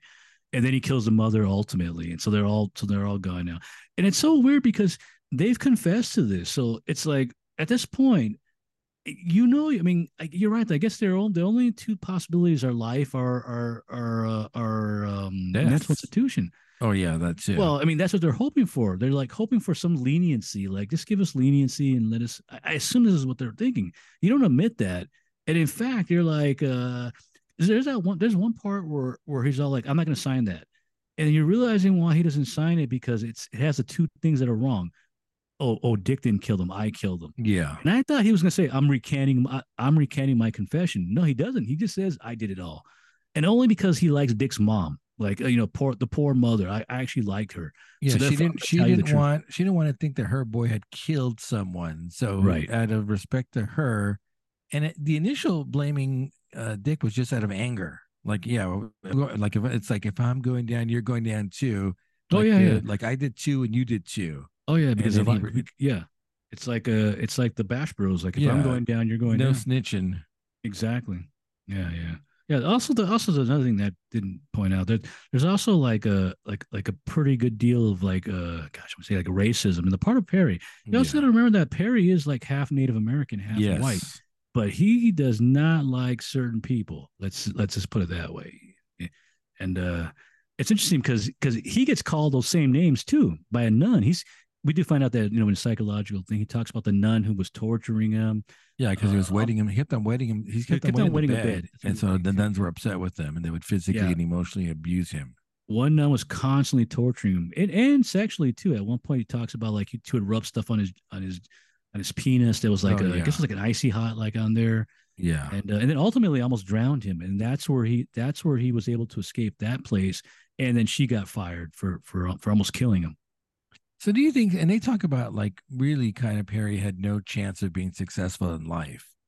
Ah, you know, I don't, it's weird because the guy is kind of like a jack of all trades though he i mean i mean he could have done something. He didn't you know it's something it's almost like he was so sensitive i because and that really was it's, it's emotional and sensitive. He couldn't handle criticism or, or somebody talking down to him you know whereas dick whereas we do, we do find out that dick is a jack of all trades. He could do a lot of stuff and he's kind of the same way too why are these guys doing this i almost feel like to dick it was more like of a game to perry was sure. more like of a like of a psychological reason where Yeah. like nobody likes me i'm alone and therefore i hate every you know i i just you know with the exception of dick you know and you know that's and maybe my dad to a little extent you know that's that's about it yeah, Dick is having fun through all this. oh yeah he's just like they're laughing and, and Yeah. crying after the murder they're they're just laughing about it and like it's like it's so weird Uh, let's see. Let me fast forward through some of this. What else you got in your notes over there?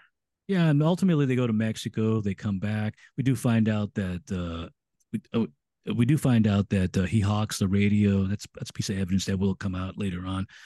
Uh, they come back to California and do their scheme again, not to California, to Nevada. But they're like everywhere.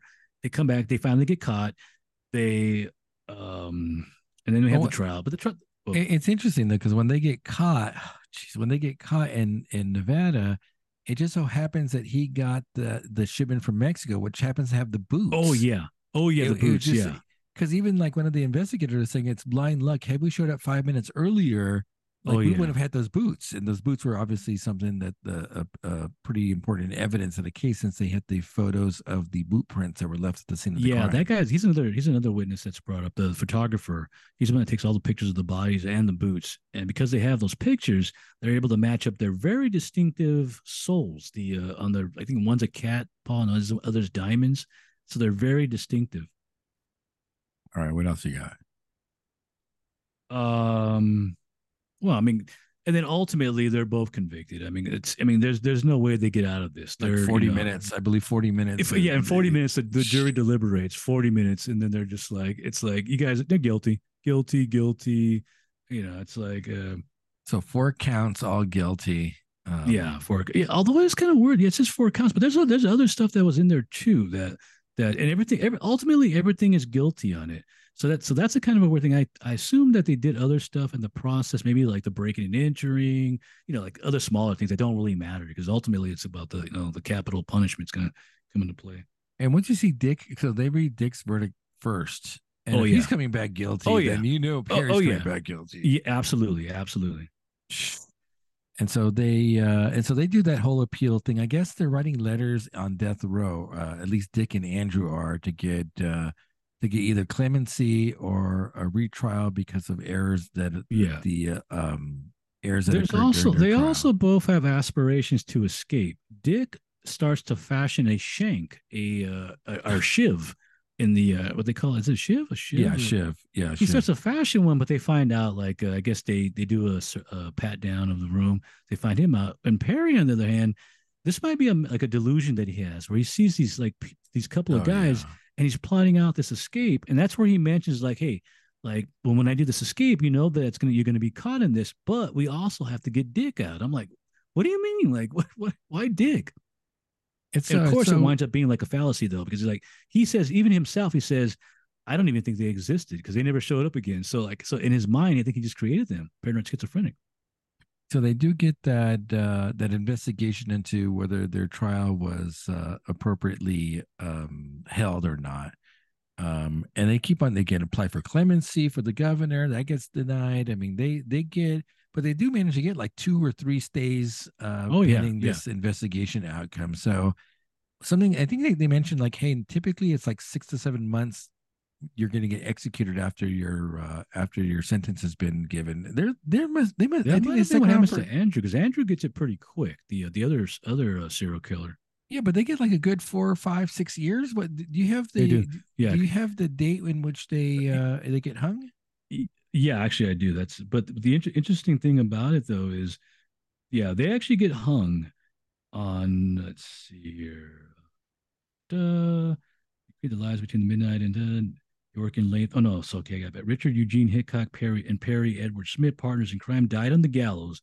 The state prison early today for one of the bloodiest murders. On Hickock, 33 years old, died first at 1241. Oh, gosh, what's the date though? 1965, I think I have.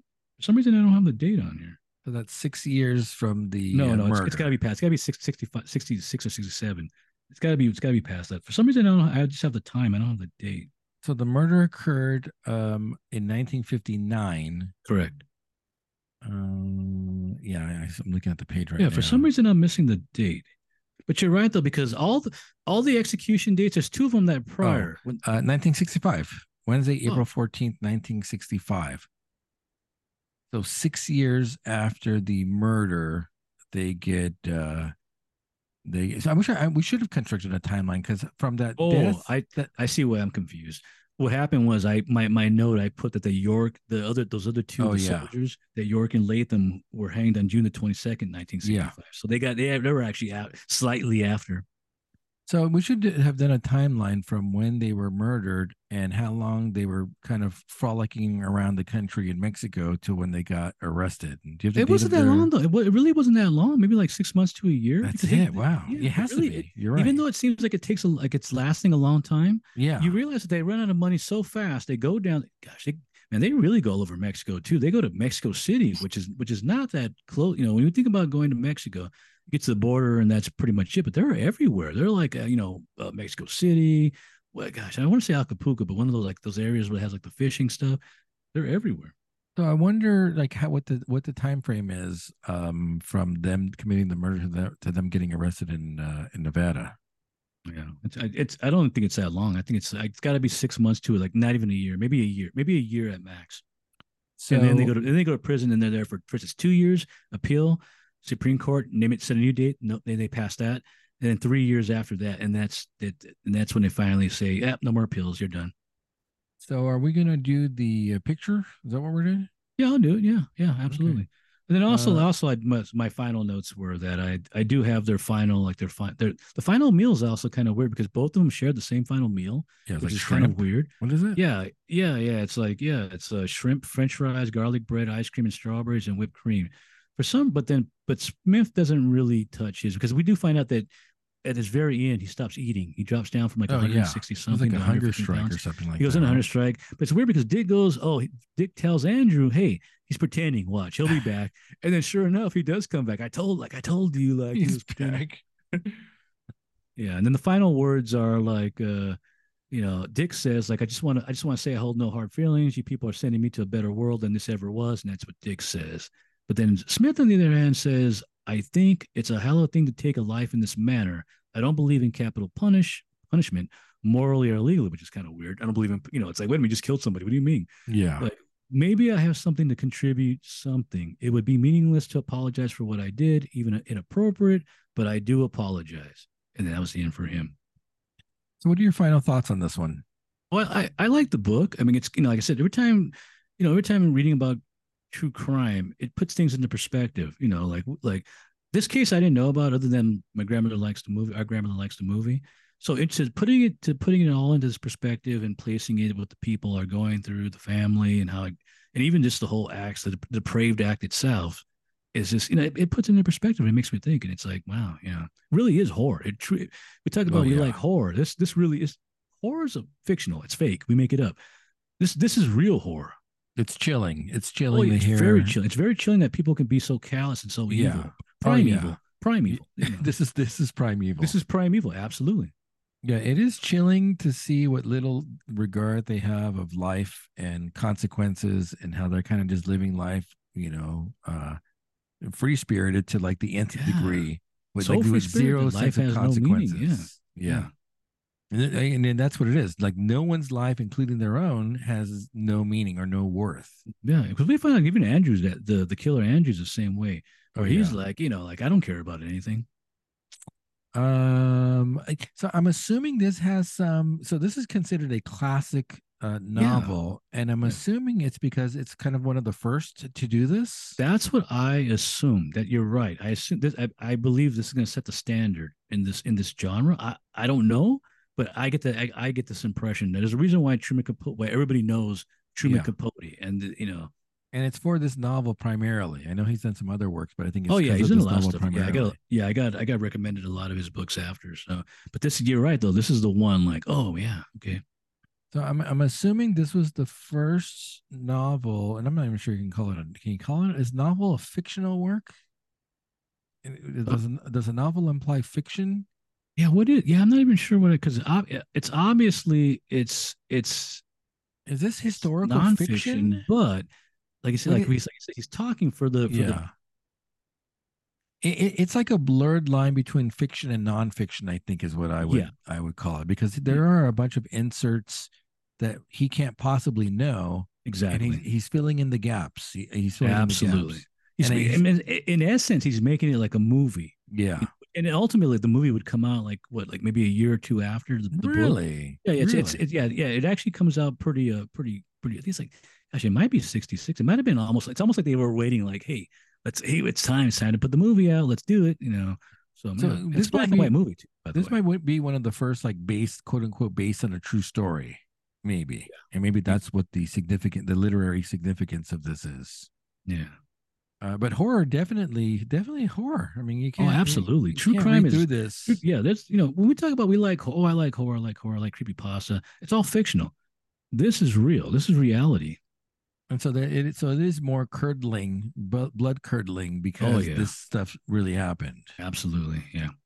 Uh, all right. We probably need to maybe another book or two before the year's up because we got to meet our quota. Our our. Wait a minute! I can't read. I can't read fifteen to twenty books like a month, like that Andrew guy did. At what they say like oh, like a couple of weeks, like every yeah? How's like that week. possible? I'm like, well, how's that Andrew? How's this? Because you're in death row. What else are you gonna do? Remember, they don't do anything but stay in their cell. Fifteen to twenty out. books, like a like it's like he's like that's like impossible. How can this guy read that like in weeks? It's well, like, and he was a genius too, though. That's right? true. That's right. In fact, he starts correcting Perry because Perry yeah. thinks he's pretty smart at this point, and he's correcting him, and now he hates him. Now Perry hates him.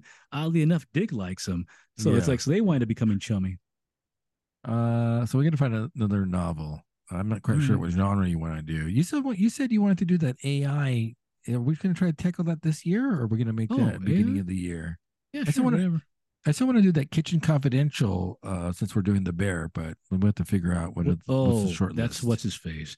Yeah, In Anthony fact, Bourdain. In fact, doesn't don't they pull his picture down in this ep in the uh, the episode of the bear? There's a, oh, there's a lot of celebrities the they pulled down. Oh yeah, yeah, yeah but so. one yeah, of them is Bourdain. So. They pull him down.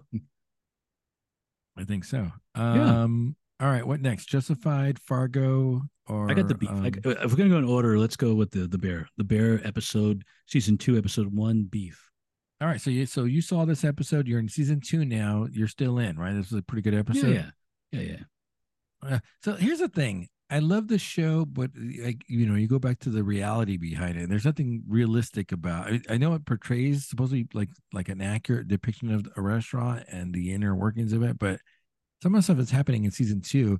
Maybe Carmy dies at the end of season one, and season two is just like a death, like or dream. Is this a dream?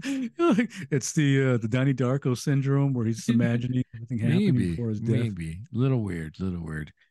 Uh, it's a an odd opening shot where Marcus is in the hospital with his mom. Oh yeah, see, it's weird because I don't even know who that. I mean, maybe I missed something, but I didn't even. I was like, it says mom, his grandmother. I'm not even sure who that is at, the, at this point. I think it's his mom, but I but, assume it's his mom. Yeah, but the camera's placed at the very corner of the room, and there's a tray, and you really can't get a good shot of the the patient or even yeah. Marcus because Marcus is in the background. It's a weird shot. And it goes on for a pretty long period of time. Oh yeah, yeah, yeah. Uh, let's see. So now, so so the end of season one saw that that Mr. Beef is going to be Dunzo, and they're going to start a new restaurant, the Bear. Um, yeah. so they're talking about do they have enough money to open it? Um, they want Sugar to be the project manager, uh, and so it's kind of a chaotic time in in the restaurant right now. Yeah, we also find out Richie's still depressed, and I, and yeah. I guess this whole like thing where like he and I kind of understand this, like he's feeling left out he has no purpose in this new life, this new thing. When when when I guess Michael, the brother, and this the beef existed, he was like in control. He was part of like a like a manager, like moving around, you know, telling people what to do. And now he's being, you know, he's now he's being like you're just a little small cog in the wheel in this new venture. And it's and I I I it's like he's you know it's like hey I'm nobody now. I got nothing to do. All my and I think he even talks about like I'm not sure his relatives or his friends, and he's like, they're all these big things now, and I'm nothing. Yeah, that's a whole conversation he has with Carmy, like in the basement. Like, what's oh, yeah, my pur- yeah. what's my purpose? Yeah, what's my and, purpose? I have eh, no eh. purpose. Everybody else I know is famous. They're, they got, or they've done something. Like, uh, what am I? I got I'm the beef, and now I don't even have that. Now, now that's yeah. gone. And he says, "You're gonna, you guys are gonna find out you don't need me, and then I'm, oh, then, what, then what's gonna become of me?" I mean, even Fak is doing so. Even Fak is might might have like a higher like level now. He might be like a. the funny thing is, he has that shirt that says "Burf." It's like a typo. Oh it's yeah, like Collector's, it's, collector's yeah, this item. is a collector's edition. I guess that's a that's a has double meaning though, right? Because like the birth of the new restaurant, like a rebirth. Oh, is that what it's supposed yeah, to be? Yeah, so it's a oh, metaphor. B E R F birth. It's a metaphor. Uh, let's see. They're getting the new pot. They're trying to figure out like what what do they really need to start this restaurant up? Oh, uh, we also find we also find something a little interesting little footnote that almost everybody is food certified or has not taken their test and needs to retake it. That's fine. Richie never took the test, so he's so he's not even he's not even certified. Well, he should not be handling food. Yeah, he should be around anywhere near anywhere near food. Uh, let's see the hole in the wall. I guess. Oh, wait, wait, wait. You mean the Jewish lighting? Is that like the Jewish, light, Jewish lightning? Jewish, oh, Jewish lightning. That's right. It's gonna yeah, strike Jewish and burn lightning. the whole place up. Burn, burn the whole place. It's like you, you, can't say that. You can't say that. I guess Mikey had thoughts of burning the uh, burning oh, yeah. the restaurant to collect yeah, the insurance money. Um, suppose allegedly when he was high, um, which I guess is why they found paint in the crawl space. Oh yeah, yeah. Uh, so um, as uh, as um, as that alarm, the fire alarm's blaring, Carmy, Sugar, and Sid are pitching to Cicero for more You know, money. you know what's so funny? When I was watching that scene, I was trying to figure out why they had things in their ears, and I wasn't putting Ah. two and two together. That oh, it's for the alarm going off. Oh, Uh, so they tell so they tell Cicero that they have that they found the three hundred thousand dollars, but they need more. They want more Yeah, money. and I kind of knew this was going to happen because why would you tell them you have three hundred thousand dollars unless you need something more? Like, why would Yeah. you tell them? Like, and Yeah. you're either going to give it to them, or but that doesn't make any sense now. You know, I would I would keep it and make the money first, but I guess he's going to find out because they're remodeling anyway. So it's, so it's like, hey, he's going to know because we're remodeling. We got to tell him, and maybe we can get some more money for it too. There's a one comment during this conversation where like, they start talking about like uncle or cousin, and they're like, "Hey, Richie's not your cousin," and then like Richie's like, "I heard that," like, and I resent it. Oh yeah, yeah, I heard that. Uh, so Carmen's basically saying, "Hey, if we don't pay you back in 18 months, you can have the restaurant, you can have the lot, you can have it all, you get it, yeah, you get all the property basically. Uh, and we're gonna try to and, open." And isn't that what months." Cicero wanted in the beginning? He it, did he want that he like I want this place, I want the lot. So he's basically saying you get you get it all back, but if we do turn it, you know, with what the eight with the five hundred you give it plus the eight eight hundred we owe you, we could turn it into make it actually make money. So it's a possibility we can make you money, but if not, it's all yours back, and Yeah, you win. It's a win-win for you no matter it's what. a win win. Yeah. Uh, so then Sid has that conversation with Tina, which is pretty cute because Oh yeah, I knew like, that scene was coming up too. I, I knew I, I because earlier on because earlier on she hints at it. Tina's like hinting it at it early on, like about like oh like the you know the so and so. So that's why I know in the end when when Sid brings it up, it, she's gonna tell her this because like because she's she mentioned it to her earlier on like oh like this would be cool if you could you know teach me this and, you know but she doesn't say it directly. So what happens in the end? I'm like oh I know where this is going. She wants to be the sous chef. yeah, pretty cute. Because then she she says, "Hey, it's going to require you." Yeah, to she- a lot of yeah, she wanted this, yeah. learning, a lot of training, Yeah. but do you want to be my suit? and Sid's acting like, oh, this is gonna be hard. It's it's gonna, but she Tina was telling you she wants to do this, so that's that's that's why she's elated after. Like she's like, yes, I wanted this. Yeah, cute moment because you know Tina. Remember, Tina was sabotaging her. Oh yeah, yeah. Now a she's few a part of the team. ago. now. Yeah, yeah. yeah. I mean, pretty much Uh, everybody, everybody's everybody except for probably Richie is in. Back is in. Fak, Fak takes Ballbuster with him. Like they pull Oh, Ballbuster up. Uh, let's see. So, th- so they can't do any more work, and the, the restaurant's closed, so they have to go home ear- early for a change. Yeah. And and Carmine's like losing his mind. He doesn't know what to do with all this free time. So he's like, okay, screw it. I'm gonna go back to the restaurant. And of course, they're already there working. So there's they're, Well, uh, making, also apparently they can't do anything either because they don't have like the what's it called like uh like the permits they don't have permits yeah. to do stuff so they can't do anything but but Carmy does come up with I assume it's Carmy I was thinking it might have been uh, Sugar but there's Carmy comes out with an outlining calendar of everything that has to be done immediately like we shall double our Yeah. efforts yeah, because now they they're saying six months is too long. We need three months, and they're gonna Yeah. open. So they they yeah. charge they get they get three months worth of calendars. And they backward plan on how what they need to do to order it, Yeah. and then Sid looks at it and says, "Yeah, we're crazy, right? Like this Yeah. is stupid, right?" it, it really doesn't make sense why Carmy says 18 months though it, it's kind of weird that he's like it's so specific you know give us a give us a two year you know two years three years but he's like 18 months specifically like why like why say that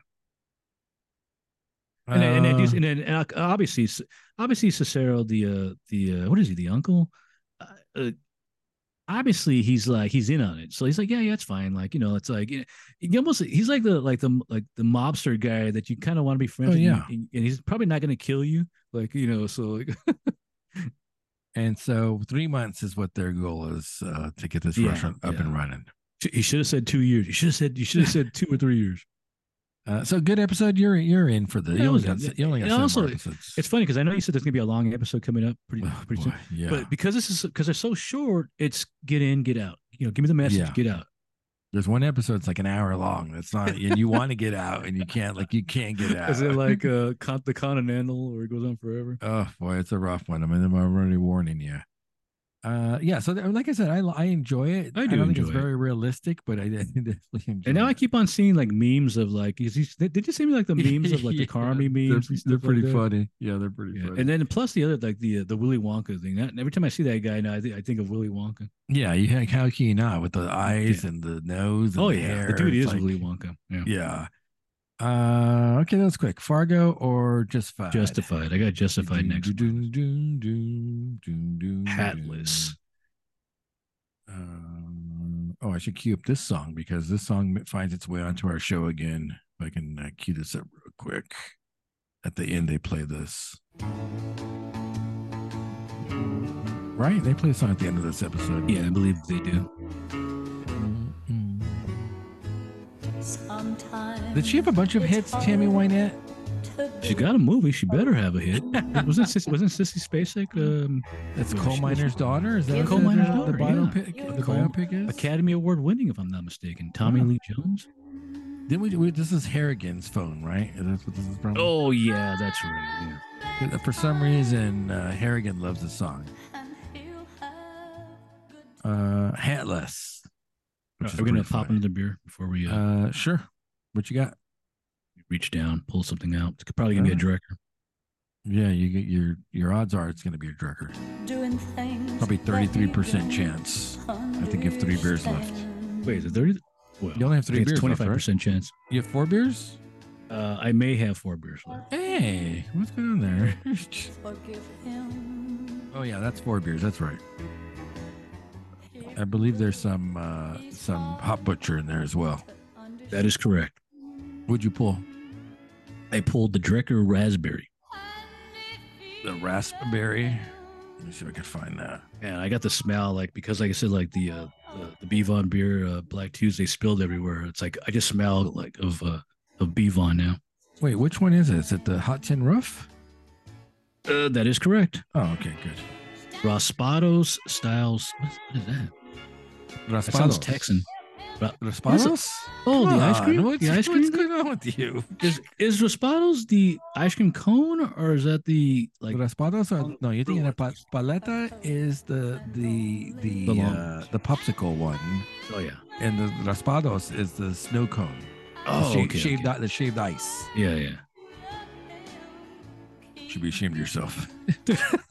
you call yourself a Mexican? How I'm, dare pull, I'm pulling that your Mexican card. I'm pulling your Chicano card. I'm pulling that. you? yeah.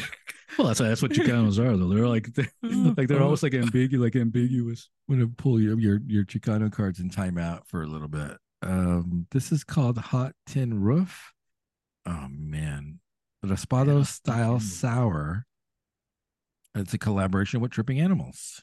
Well, yes, yes, yes, yes. Florida's tripping animal. Can you see the adjuncts, the description of this? I can't see The gimmicks. So the gimmicks are mango, pineapple, coconut, slushy mix, and sweetened condensed milk. Wait, wait a minute. Where's the raspberry? Why did you say raspberry? Why, why do you say you, you think Oh. Raspados meant raspberry? Is that? Wait a minute. that- Wait a minute. Is the other one? Was one of these raspberry? I know one of them is supposed to be raspberry. no, let me see. Let me get the other can out. Just yeah. Is the other one? Ra- I want the raspberry one. I don't know what you're talking about here. Uh, Sa- Saturn Saturn Tiki Sour gimmicks are uh, Cara Cara Orange, Passion Fruit, Lemon, Almond, and Lime Syrup. Ain't one of the any of these. All right, then you must you must still you must you must have re, uh, retained the uh, raspberry one then. I think I think it's gone already. God. like, like my favorite fruit is like it's gone. it's gone. I, and this is a six point nine percent ABV, by the way. Is that accurate? Can we can we confirm? Can you confirm that like in your gravity testing? Uh, no, because I would need to know what the original gravity was. if I Oh, knew what the, the original gravity was, I could do that. Oh boy, this has oh It's thick. Uh, It's, it's mango, right? I can see it. it was uh foaming over. Did you get that Oh. when, when you popped it? Oh, I would say this is what my favorite beer of the uh, of the beers. I, th- I believe. Oh really? I believe so. Okay. Mango can't go wrong with mango. Look at those bubbles, man. Looks like Yeah, that was actually starting to pop out of the, the top of the can. And you say that's because of the lactose does that? No, remember there was like a ser- styrofoam or kyrofoam thing that the that Drekker uses like in their uh No idea. what it was. Yeah. I don't know. All right, here we go. Cheers. Present. Oh yeah. Cue the phrase. Yeah, don't don't leave this around the kids. Oh yeah, that's fruit boy. juice. That's just fruit juice. See, this is my favorite one of the of the beer of the eight. Yeah, it's just fruit juice. That's so of course. Yeah, they can drink this in the morning, perhaps, uh, right before I go to work. Yeah, I'm feeling a little bit healthier too. yeah, the antioxidants, vitamins. Yeah, uh, exactly. C. what are the yellow fruits? Yeah, what, does, Eh. what, ma- what does mango have in it? There's Uh, probably some uh, calcium in here. I think. you know what's so funny? I got, I got blood work and my uh and my calcium level's real high. So I'm like, wait a minute, is, is there a reason why? from the lactose? Is it from the Yeah, lactose? yeah, what's going on here? Why is my calcium so high? oh boy, yeah, this is very good. I would say, like I said, probably the best one of the. Uh, Mm. So you had the raspberry. How was the raspberry one then? I had them all. I had them all. I don't know So, but do you remember? Like, like at some point, you got to stop. Like, for, like, like I don't know, man. Like, it's, it's starting to all like blur into one beer. once once I try them individually now, I'll tell you if I remember from the festival. This one I remember because it's my favorite one. That thin Mm. mint milkshake one we had for sure. I remember because that's unique. Yeah, Um, I'd have to take a look at the other ones to see how how much I remember. the them. lemon sour one. Yeah, yeah. The lemon sour one was very good. I don't remember liking it as much on tap Oh, though as when we had it for the show. Yeah. Um, but you know, it's a Drekker and Tripping Animals for this one. Pretty good stuff. Uh, Hatless. So Raylan's uh, on a vacation now because of the last quote episode. Unquote guess- vacation. because quote he earned vacation because of No, the- no, it's like a paid leave thing. I think he's like on he's like on suspended type uh type of deal. Why he did good with the Kel character in the last episode. Yeah, but I think it's because of the whole thing that's going on. Don't forget those pictures Oh, that were oh, found That's right. That's right. That's right. Um, so he's in a bar drinking, and he there's these two obnoxious guys that are drinking next Oh, to him, and so uh, eventually he tells them to shut up, and they want to throw down. So they go outside, and it's a two against one, which I don't think is that is true, and he is drunk. But we do find out that he's not as good. He's not as good with his fists as he is with the gun. Because he gets It's he two against he- one. The dude gets gets a two by killed. four. I mean, he dude almost gets- gets killed though. It gets the dude him True. with a two by four. Come on, True. that's not fair. That's But it, it was foolish to trying to fight two guys, two big guys anyway. Period. You know. I always say Raylan's like a lanky guy. I don't think I don't think he's tall and lanky. He's just lanky, and those It's guys are like- yeah. massive. Oh yeah, like- yeah. These are big. Yeah, these are big truckers. These are trucker type guys. yeah. There's no way that he's gonna win this fight. Uh, I don't care what training he's had. So he gets he gets beat up, and they take his hat, of course, and then uh, we Yeah. realize that he's there because when I actually, I, I actually put like his hat gets yoinked again, like again, because it's like a recurring thing. Oh, Like remember the, remember the one guy from episode two, I think it is, takes his hat away. yeah, that's right. That's the the prison escapee, right? Yeah, yeah, yeah, yeah. Uh, we realize he's there because Winona's there to, to meet him. Yeah, she comes, she comes and gets him, or she was supposed to meet her there. I guess yeah. he's getting drunk, and then here's the over two, overhears the two guys, and I guess he's thinking, hey, and they're talking about women. They're they're being they're disparaging, they're being you know uh, misogynistic about you know women. So. And it's, Yeah. I guess he's kind of thinking like, "Hey, I don't want you talking about like my my women like that. I like sleeping with my women. Don't talk about them like that." Uh, so she takes him home, and, and they start talking about uh, Gary and Wynn Duffy and Yeah. what's going on with that. Uh, then we see Gary, who shows up to Toby's house, which I guess is a friend of his, a former You mean T-bone. NFL. You mean T-bone, like T-bone, like like I think he's from like the University of Kansas. Like uh, he's like a famous college player, professional football player. yeah, Super Bowl winner. He has a ring. yeah, he has that ring. Uh, and so he's so Gary is trying to get the money to pay Arnett, and so he's trying to get Toby to invest in some uh Yeah. property and the uh, probably the the property. And so Toby's like, I don't have that money, and it sounds like you're in deep. Like how how can I help? I guess it, I don't know what Gary did for him in the past, but Gary must have really helped. They're him friends. Well, they, we do we do find out that they're probably high school, like they're childhood friends. They're not so? just friends. Friends. Yeah, no, no. They're yeah, they're, they're friends from back in the day. I wouldn't be anywhere near Gary with that story. I ain't helping. I know, yeah. But somebody says like loans, like how much are your loans for? Like like uh like hundred thousand, like the like the six figures. Oh no, at first it says five figures, and he's like six figures. No, like seven. And then it's Yeah. like, oh, better get out, get out now. Yeah, I'm like, uh, sorry, nice meeting you. Yeah, I'm go. s- yeah, I can't handle you, man. And, and, and even T Bone's like, I I don't got that kind of money. What are you, what are you talking about, man? Yeah, he's laughing at him. Uh, and so, uh, and so Toby says, Hey, I'll, I'll, maybe I can be, I'll pay the heavy for you. Maybe I can buy you some. Yeah, time." that, that's kind of weird though, because it, it does show you that he is friends with him. Because typically you'd be like, "You're, I'm sorry, dude, you're on your own, man. Hey, we're- I like you, but you're on your own. But he actually he actually goes and he tries to be like a like a heavy for him. Yeah, I ain't doing that. Yeah, I ain't doing that either. I don't care if I'm two or three hundred pounds. I'm still not doing that. Uh, meanwhile, Raylan goes to see Wynn Duffy um, and uh, tries to get a feel for who who Wynn is. And so um, he says, "Hey, I know Gary," and Wynn's like, "Oh yeah, you should go talk to Gary then." And basically kicks Raylan out. But before Raylan goes, he says, "Hey, if you go anywhere near Gary or his wife, you know you're gonna have pro- you're gonna have problems. You're gonna have problems." But also, it's kind of a weird thing too, because once Raylan leaves, uh, uh, Wynn tells the uh, the thug the thug guy, like, hey, like, like I think he even tells him like, go kill him. Like, he's Yeah. like, it's like, huh? Like, she said, well, that Yeah. that escalated quickly. Yeah, Billy Mack, former Yeah, uh, Billy Mack. former prodigy boxer. it's like a random guy. It's not even like it's just like a random. It's not like they, they, you know they should have got. They should have got like an MMA guy to play. Or yeah, know, UFC guy. yeah, like George like Saint Pierre or something. this is like a Oh. random schlub guy. or uh, get Dominic, get Dom in there. Yeah, somebody that's an actual like can fight, you know, some guy like that. Oh, or or or, or maybe somebody even a little older, like uh some one of the classic guys, like Randy Couture or something like that. Yeah. you know? Randy Chuck Liddell, Chuck Liddell. The Iceman. Yeah, that'd be funny. See, that'd be funny.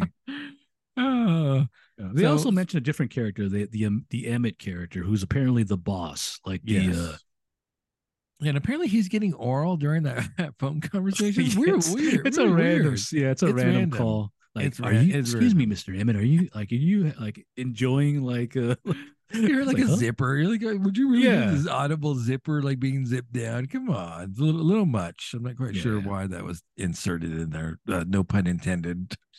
Jeez.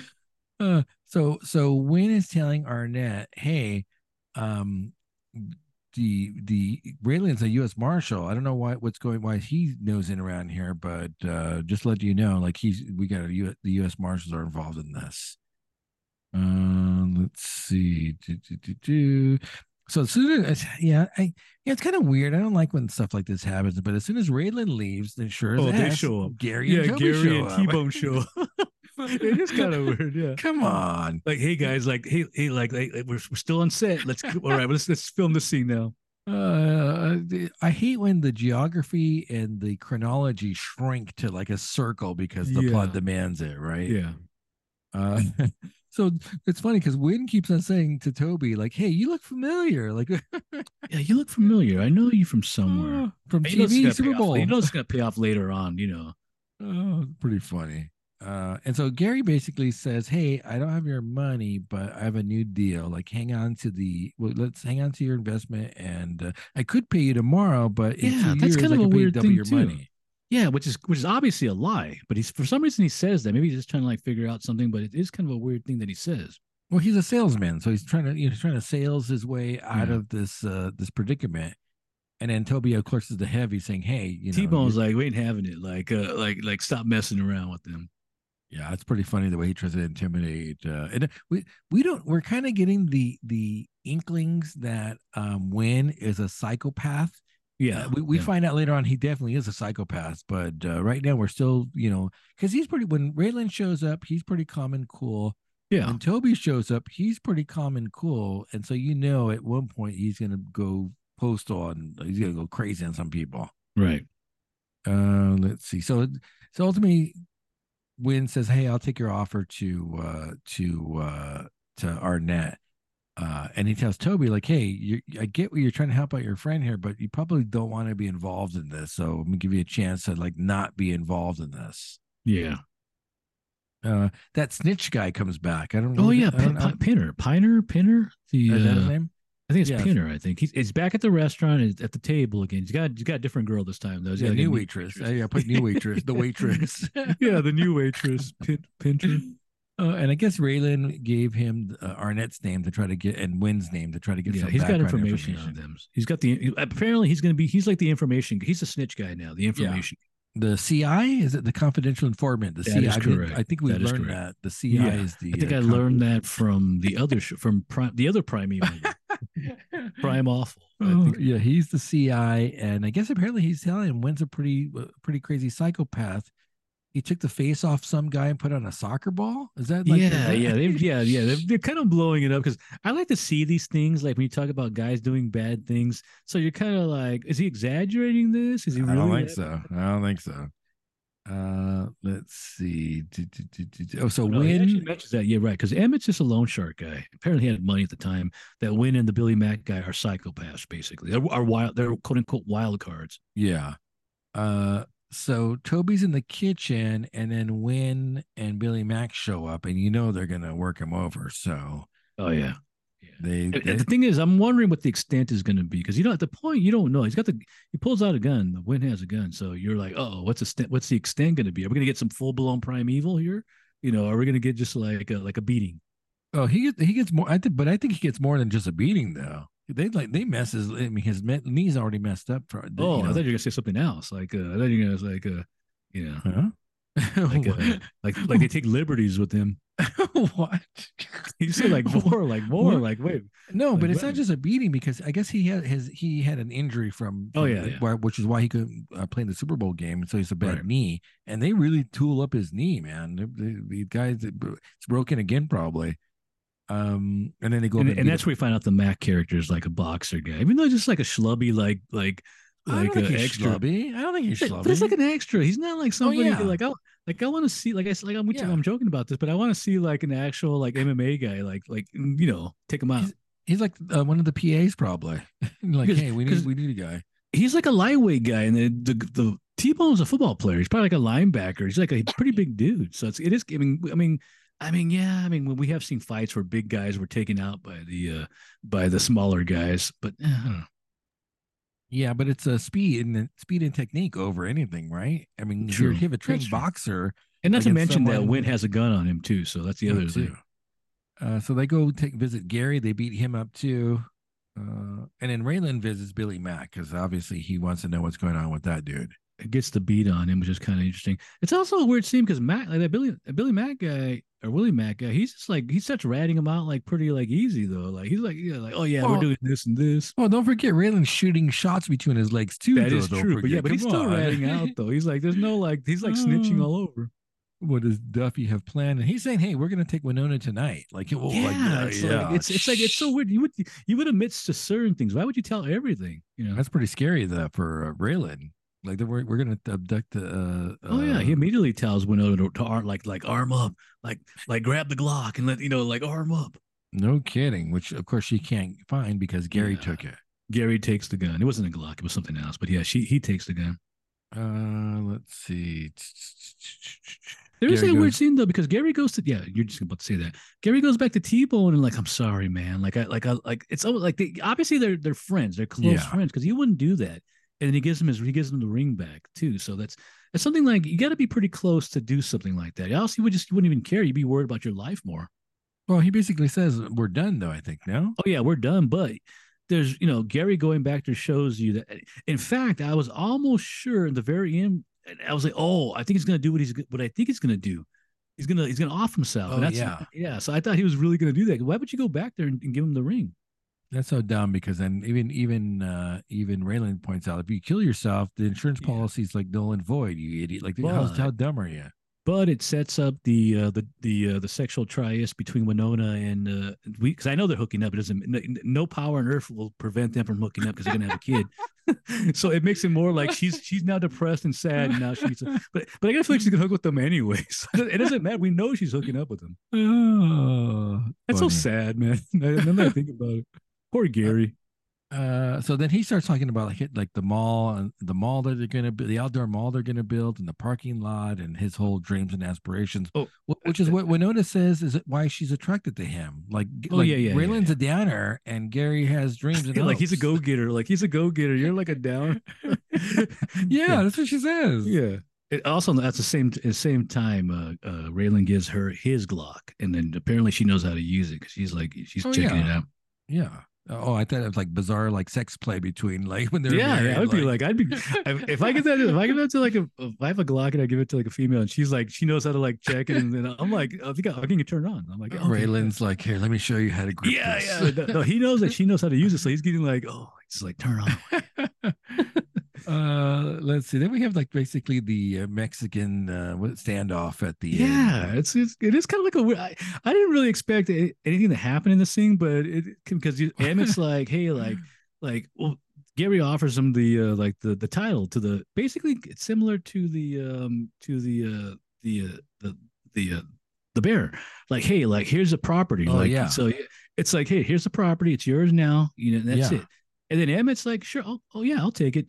But Wynn's not having, like Duffy's not having. He's like, no, no, like no, no, like I And- want and- money, man.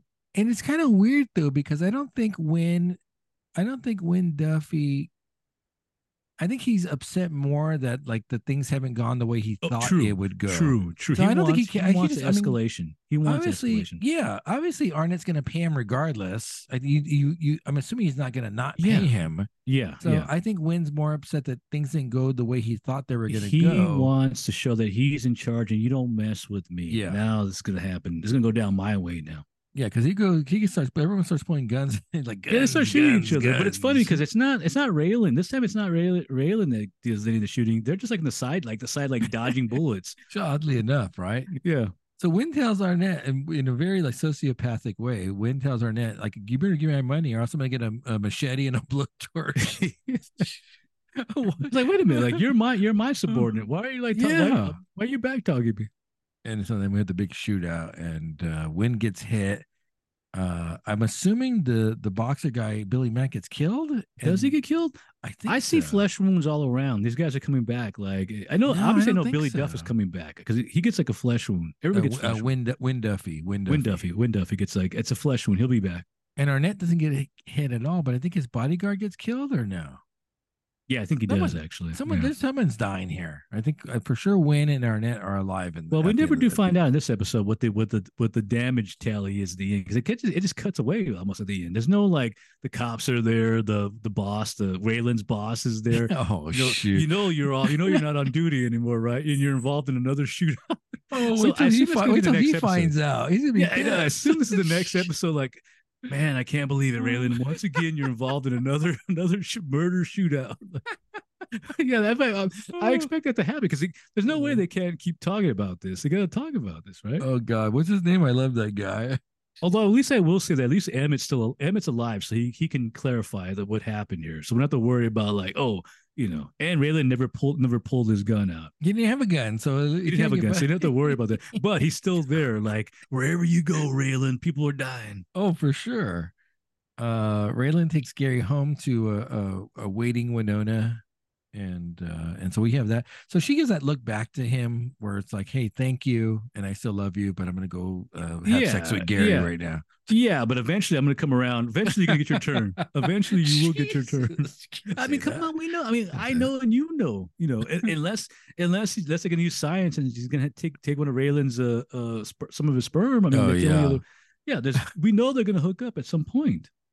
Uh, and in the last scene, uh, that's the name of the episode, Hatless. Um, oh yeah, he goes back to the bar. There's there's also a scene we did miss where earlier on Raylan goes back to the bar and leaves his uh his marshal card, and it, you know he's basically saying, "Hey, this is my card. Call me." And it's, hey, I'm a marshal. yeah. So this kind of plays in later on, where I assume probably the the bartender tells these two guys, "Hey guys, that guy's a marshal. Don't mess around with him." Well, it's funny because then Raylan also says like, "Hey, I don't want to fight you guys again, but but know this, like I'm sober this time." Oh yeah, I'm don't- so like so I like, still don't think. I don't still No, I think it's talking about that. shooting him. Like this time, this time I got my like my guns ready. Like you I'm know, I'm, you know I'm a strapped. marshal. Like yeah, like just go ahead and make your move. yeah, I think it's like, like, yeah, I'll get you right between the eyes. Oh shoot! And then of course he gets his hat back. Uh, but probably one of the better episodes. I Yeah, think. I like. Action. There's action. Yeah, I liked it. Yeah. What do we got left for this season? Is it is it a There's a it a lot of that. That's that thing goes on for like 20 seasons. There's like uh, oh for season one, but even No. season one is long. There's like four, four or five seasons of the show. no? But how how many episodes are left in the season though? A lot. It's like 20 something. No, No, it's not a full. It's not a. They don't do full seasons on. I don't uh, know. I saw a on lot of FX. No, I'm gonna tell you right now. Making stuff up. Oh, I saw a lot. I, I'm seeing like hundred episodes altogether. no, what's It's like anime. What's wrong with? It's like, it's like it's anime. It's like anime. what's wrong with you? Let me see here. Episode. Oh. Atlas. Okay, so there's 10, 11, 12. Oh, get out of here. There's four more episodes for season one. Oh, okay. Exactly. I thought it was like One Piece, where there's like 500 episodes or something. Did you did you watch One Piece, the Netflix? No, uh, but everybody's everybody says it's good. no. I, I might, everybody says it's good, so everybody's saying it's good. Oh, okay. Yeah, unlike the uh, the the other one Netflix did, the Cowboy Bebop, uh, the much beloved Cowboy Bebop. I actually met the composer for that for that uh, anime. Everybody hated that one. Yeah, it got canceled after season one, I think. Yeah, it was pretty bad. Uh, and then last but not least, the Fargo. Eating the blame. Gosh, what does that mean? I don't No the, the-. The, names of these episodes are like pretentious, idea. like very pretentious. Yeah, no idea what this one means. I mean, at least we know what hatless means. It's like it's it's it's like literally. Eating the blame. What does that mean? yeah. I'm feel I'm gonna I'm I'm thinking it might be something biblical because there's a lot of biblical undertones in this oh, episode. oh yeah. and, and the- now, now I understand what the what the what the blood is, and now and so now it makes sense from the Yeah. Uh, so we get a flashback. And it's a it's a Yeah, weird throwback. flashback. It's a throwback. It's Yeah. it's a it's a throwback to the original movie. yeah, it's a it's a connector, if you will. Yes, nineteen. We it was nineteen eighty seven. We see a younger grocery king guy, yeah, and he's on the road with the wife and the kid, and their car breaks down. his first wife, by the way, too. That's obviously he's going to wind up. Uh, uh, wait, wait, is that the? What? No, they, no, never, you're they thinking, never Hess, you're thinking wife. Hess. You're thinking Oh of Hess's yeah, so we never do see his wife. So he's still he could still be. with- Okay, okay, my bad. um and so we so he's the car stuck he goes to look for he's trying to get help and flag down uh, and while he's searching around the area he sees that flag from the movie Well, also he gets knocked down by a truck. That's he's trying to flag a truck and it knocks him down into the into the the snow. And I guess it points him in the direction, kind of. And it he starts praying to God, like uh like please Yeah. God, like you know, like let me uh you know, please God be real or something like that. And then of course, like the one random deal, you know, thing he sees that red, the red uh shut little. I think it's a little no, what do you call the the window things? Um, you scrape like the, Sque- the ice off. squeegee squeegee It's not a squeegee though. It's like it's for the ice. oh yeah yeah yeah Yeah, it's like an ice remover from the from the windshield. And so that's we know the steve buscemi character Yeah, left money. that as a marker for the money that he buried Yes, and the money's still there. Like I mean, I, yeah so this probably happens like uh, what a, a day. You know, it's probably ha- it has happened rapid, relatively recent, right? Because at some point Yeah. the ice is going to melt, or you know, it's like it's the ice has to melt, and somebody's going to find that that thing. yeah or it's buried or it's buried deeper in the snow so it has to be within a week or so Well, it has to be. Yeah, as, as long as the snow persists, nobody's going to notice it probably. yeah. But once that snow goes, somebody's going to see it there. So he finds the money, then he's saying God is real, God is real. Oh yeah, God is And, real. That'll play into the very end. Uh, it does actually, because then becomes a whole like. Oh, uh, yeah, yeah, the- yeah, You're yeah. right. You're right. That is a source for the biblical uh, themes throughout this. Um, we see Dennis back in there, who I can't. Yeah. Gosh, man, I can't. I can't. But it's kind of weird because it's it's almost like it's like wait, why is Dennis pretending to be a plumber now? It's like all of a sudden now he's like a jack of all trades, and it's well, of it's that whole thing where where Billy Bob is sending him in there to plant that whole biblical notion. Oh, true, true. Because he when, when he said something about the plague, uh, it's, he, like a plague upon puts the it land in his mind, and I and I assume I assume it's kind of weird because initially when you see the uh the the uh the character, it's like he's kind of almost like a doofus. He's kind of stupid. Yeah. It's like it's like hey, look at you left like the the the lotion on the on the paper, but now he's actually kind of like. He's kind of like smart now. He's like, wait a minute. He's, he's, he's pretending to be a plumber. There's no blood in here, like this and this. And then I assume the guy tells him, make sure when you're leaving to tell them the biblical, the biblical thing and Yes. just put it in their mind. yes. So he's not that stupid. He's actually relatively intelligent. But so it does make like why did he do the stupid note with the with the with the suntan lotion? thing? Yeah. the bronzer. I mean, Uh, plague upon the land. He leaves the house, and I, I believe who's outside the house? That one of the Fargo guys? No, the guy standing outside the house. Is it Billy Bob? It's Billy Bob. Oh, it's okay, Billy Bob. Because because then the scene cuts to where Grimly comes and he sees he sees him standing. Oh, that's right. Yeah. And then Grimly arrests Billy Bob. yeah, it's like wait a minute. That's arrest him, on- arrest him for what though? It's like it's so dumb. He has no. He can't charge him with anything. How, I, I, how did he even arrest him for anything? Mm. And, and we also do. That's true. That is true. But I think he's from the prior stuff though, like because he you know he recognizes him from the prior like. yeah, but and at that point no he knows evidence, But he know knows the car's but he knows that car's stolen too though. So that's like probable cause. Like I know you stole a car, and you're you are you're in the you're in another person's car.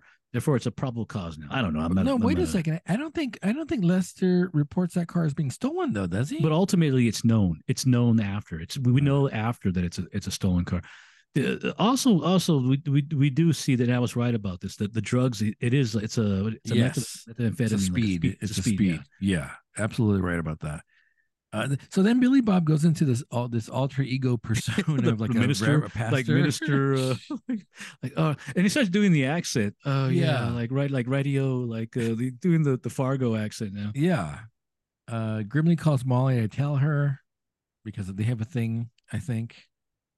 Um, let's see. So so when Molly says, "Hey, they caught him," Saul basically says, "Oh yeah, I'll handle that because Yeah. you're you're off the case and I'm your superior. Like I'll go over there." There- There's also that. There's also that little scene too, where where uh, the guy tells Grimly when he's in the car, in a in a few hours from now, you're gonna tell me you're making a mistake. You're gonna say you're making a mistake, and it's kind of like it's like a prophetic thing where he Uh, knows that. Like, I thought that, that was kind of neat. Uh, let's see. Lester goes back to the house with the brother, and that hand, man, that Oh hand yeah, is it's like, yeah, it's gang- get- I assume he's got gangrene at this point. yeah. Wouldn't you go in there with tweezers maybe and like try to get that out? Now it's too late now because now at a certain point it's got to be amputated. So it's like you know it might be too late. I would get some bourbon and tweezers and a lighter. I would drink of half, I would down half that bourbon immediately, put the other half on my hand, yeah. and then and then uh, you know how you say heat, heat, the- tweezers up to uh, sterilize them, and then you got to go I'm fish it out. telling you, I think there's a there's a there's a fragment, there's a piece of buckshot in there, and that's why it's staying infected. Until they remove that and treat it, it's not gonna it's not gonna help. Yeah, but you got to get in there. Also, a side note too that um, I remember I mentioned this in the last episode that why is it that Molly interviews Grimly instead of Oswald? And in this episode, he's like Oswald's like I'm the one that should have been talking to Yeah. her. So like so it does so like they do fix that because I think yeah, why does she talk to him? So Oswald takes over the the investigation now. Uh, Lester gets that threatening phone call. Is that the Fargo guys calling him? The Fargo Who's guys, yeah, it is the Fargo. Yeah, because well, because remember the scene, the next thing over, the the they, they did Oh, with the the the the deaf Fargo guy, and it's like a weird scene too, why where are they like fighting?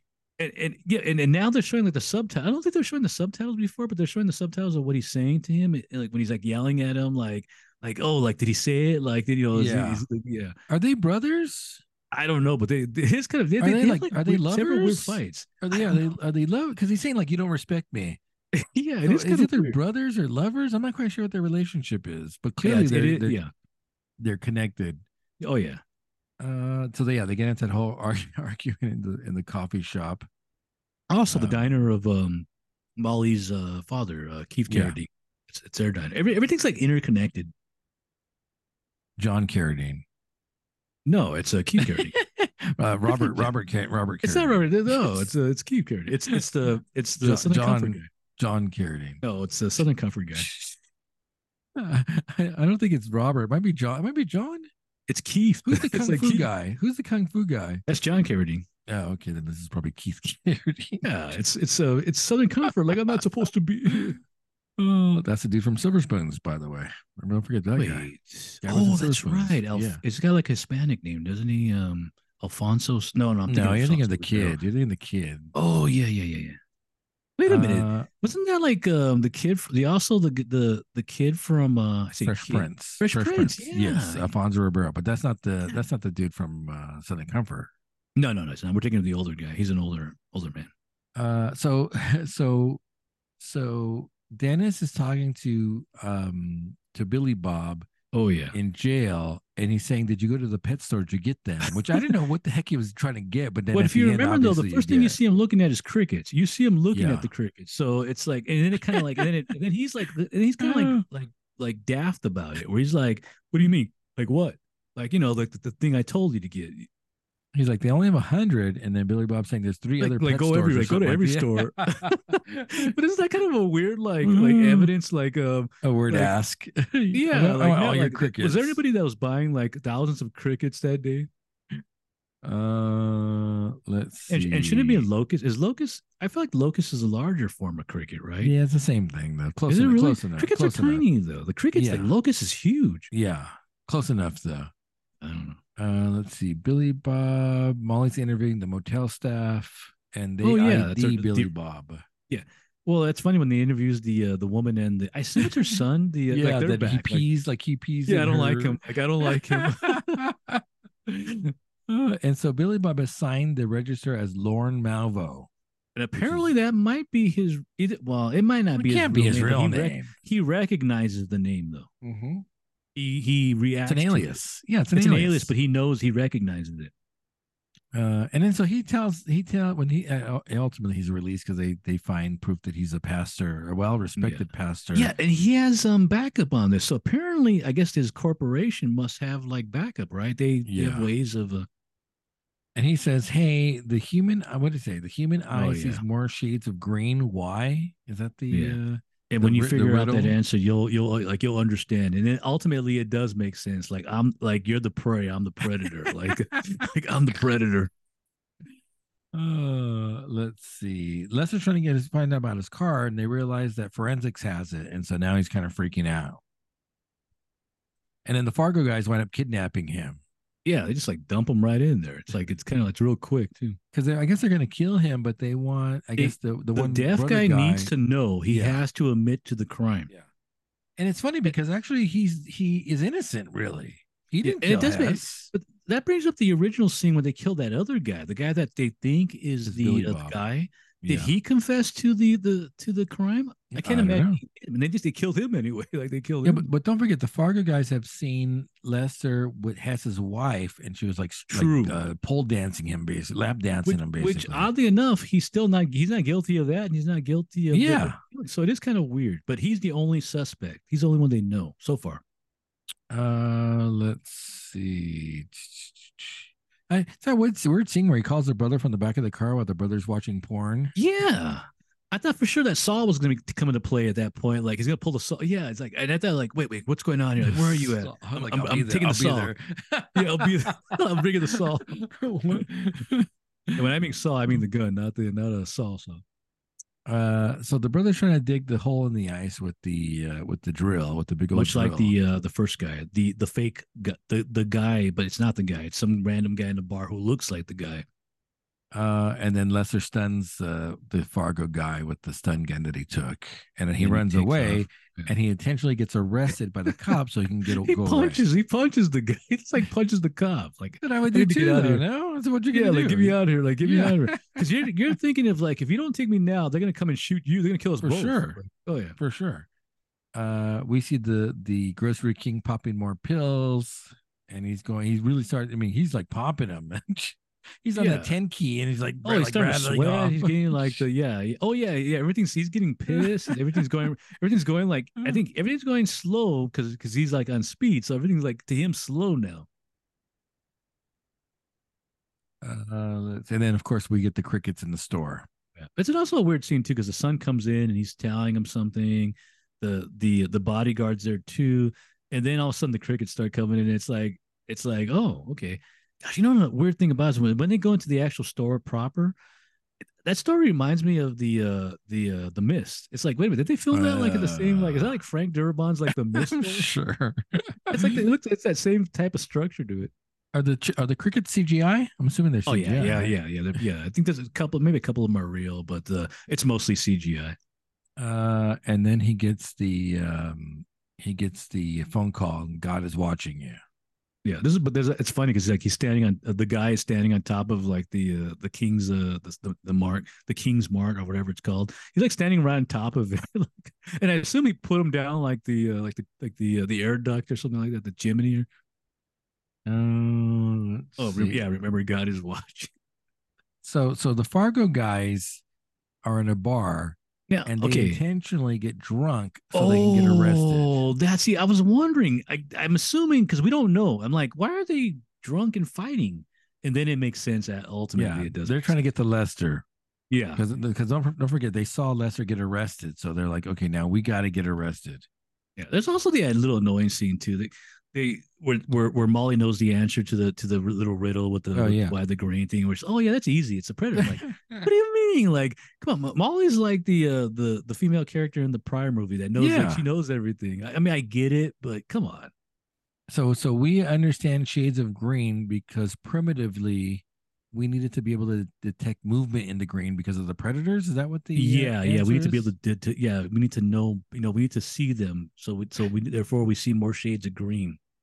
And then of course, I don't know if that's real. That I feel like that's a fake thing, but uh, And of course, the Fargo guys wind up in uh, jail with Lester. oh yeah, the final scene they're just looking at him like they kind of actually smile. Last thing the guy smiles like Uh, you know, I. it, started I hate to say I hate to say this. I like this more than the movie. I hate to say it. Oh, Like- yeah, for like, sure. Oh, I'm for ashamed. sure. I'm ashamed to admit it, but no, um, and and even though it has like that callback to the original movie at the beginning, I I you know I, I don't know why because, and I got a feeling that the I don't know.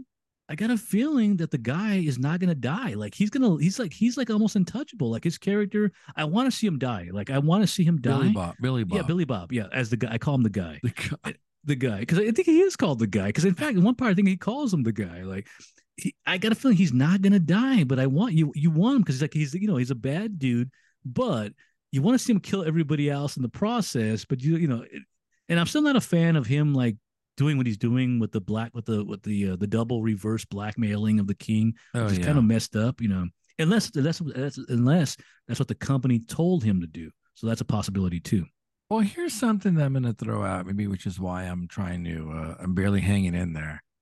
There's no one really likable in this. No, that's that's true because like like- who- everybody who's- everybody I hate I- Lester. I guess Molly. Molly's supposed to be the only one. Even She's though Molly's still obnoxious, though. She's she is obnoxious. obnoxious, but she's still she's like that. She's like the the uh, what's her face in the Frances original movie. She's- McDormand. Frances McDormand character. She's that character. She's like that.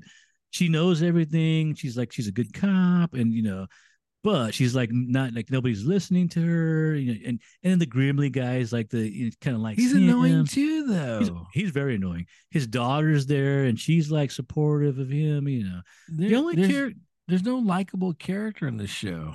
I, oddly enough, this show is weird because I recognize pretty much everybody in the show with the exception of one person, and that's Molly. Molly is the only one that I don't ever- Isn't it kind of weird? I don't know where she's from. Everybody else, I can point. I could look at a like a, another series, a movie. right. Oh, oh, they're from this. They're from. Oh, I saw them in there. But Molly, I have no idea. I'm sure she's an actress in movies that we've probably seen, but she's the only one I don't recognize.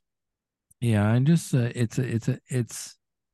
It's a little tough because no one's likable and there's no one to root Yeah. for. I don't root for anybody. I, Lester's Lester's annoying. Were you rooting for anybody in the original Fargo? I didn't like the movie. I didn't like that Oh. movie either, though. you were didn't like that one either. the Oswald character. You know that guy's got to die at some point too. I want Lester dead. I want Billy Bob dead. I want uh, Grimly dead. I want, want I, want- I don't think Yeah. Grimly's gonna die though. I, know, but I, want him dead. yeah. Though. He should die. I mean, technically they should. I mean, we need to have a lot of character death. Uh, the Fargo guys are obnoxious. The the grocery They're definitely gonna die. They're definitely gonna die. Dennis has to die. Then he must. Dennis is gonna be like the sacrificial lamb. He will die. He's got to, man. Uh, It just, it, you know, you gotta. I mean, who, you know, who are you rooting for? Who's likable? How are you? How are you connected with the characters? I mean, all the things that make a hallmark of a good. Like when I watched The Bear, Carmy's a mess and he's kind of a psychopath. Oh yeah, but, yeah. but I want to be like Carmy though. I want to be Yeah. cool like Carmy. But but, that, but they're also not killing people. So that's the other. That's you know that's so you don't have to worry about. They don't, Oh, give it some. killing Give it some time. Give it some time. Yeah, but nobody's killing. Richie has a gun. Richie has a gun. Like, where's my gun? Like, True. who took my gun? Now, Richard reminds me of Dick. He's the guy that probably wouldn't really kill somebody. He'll shoot the he'll Oh, shoot the gun in the air. He's not a guy that's gonna he's not gonna kill somebody.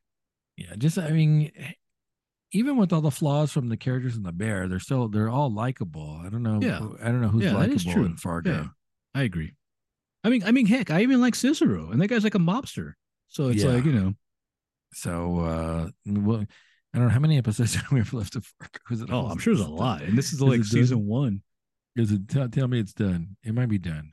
No, I think Yeah, but you're like, saying, but you're saying their seasons are self-contained, right? You're saying, uh, yeah, that's yeah. Remember we're talking about the the it's an anthology, but it's a season. It's a a seasonal anthology. Let me see, Fargo. We're in episode Mm. four, by the way. How do I get to this stuff here? Fargo details. Every time I look, when I look on Hulu, it seems like there's 20 episodes left of each each thing I'm watching. Let me see. Episode one, two, four, five. Oh, 10 episodes. So we're about halfway through. Shoot. Oh, Gosh, it's a little rough, man. They are 40 minutes long though. Remember that first one was two. That was that was rough. tough because it was so long. So what do we got? We got a Friday episode. Don't forget. So we're in a short, we're a short week. We'll do uh, in Cold Blood the movie.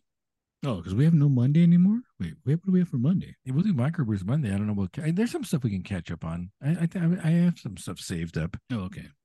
Uh, besides, I'm trying to figure out what some. Uh, oh, Shibley had a kid.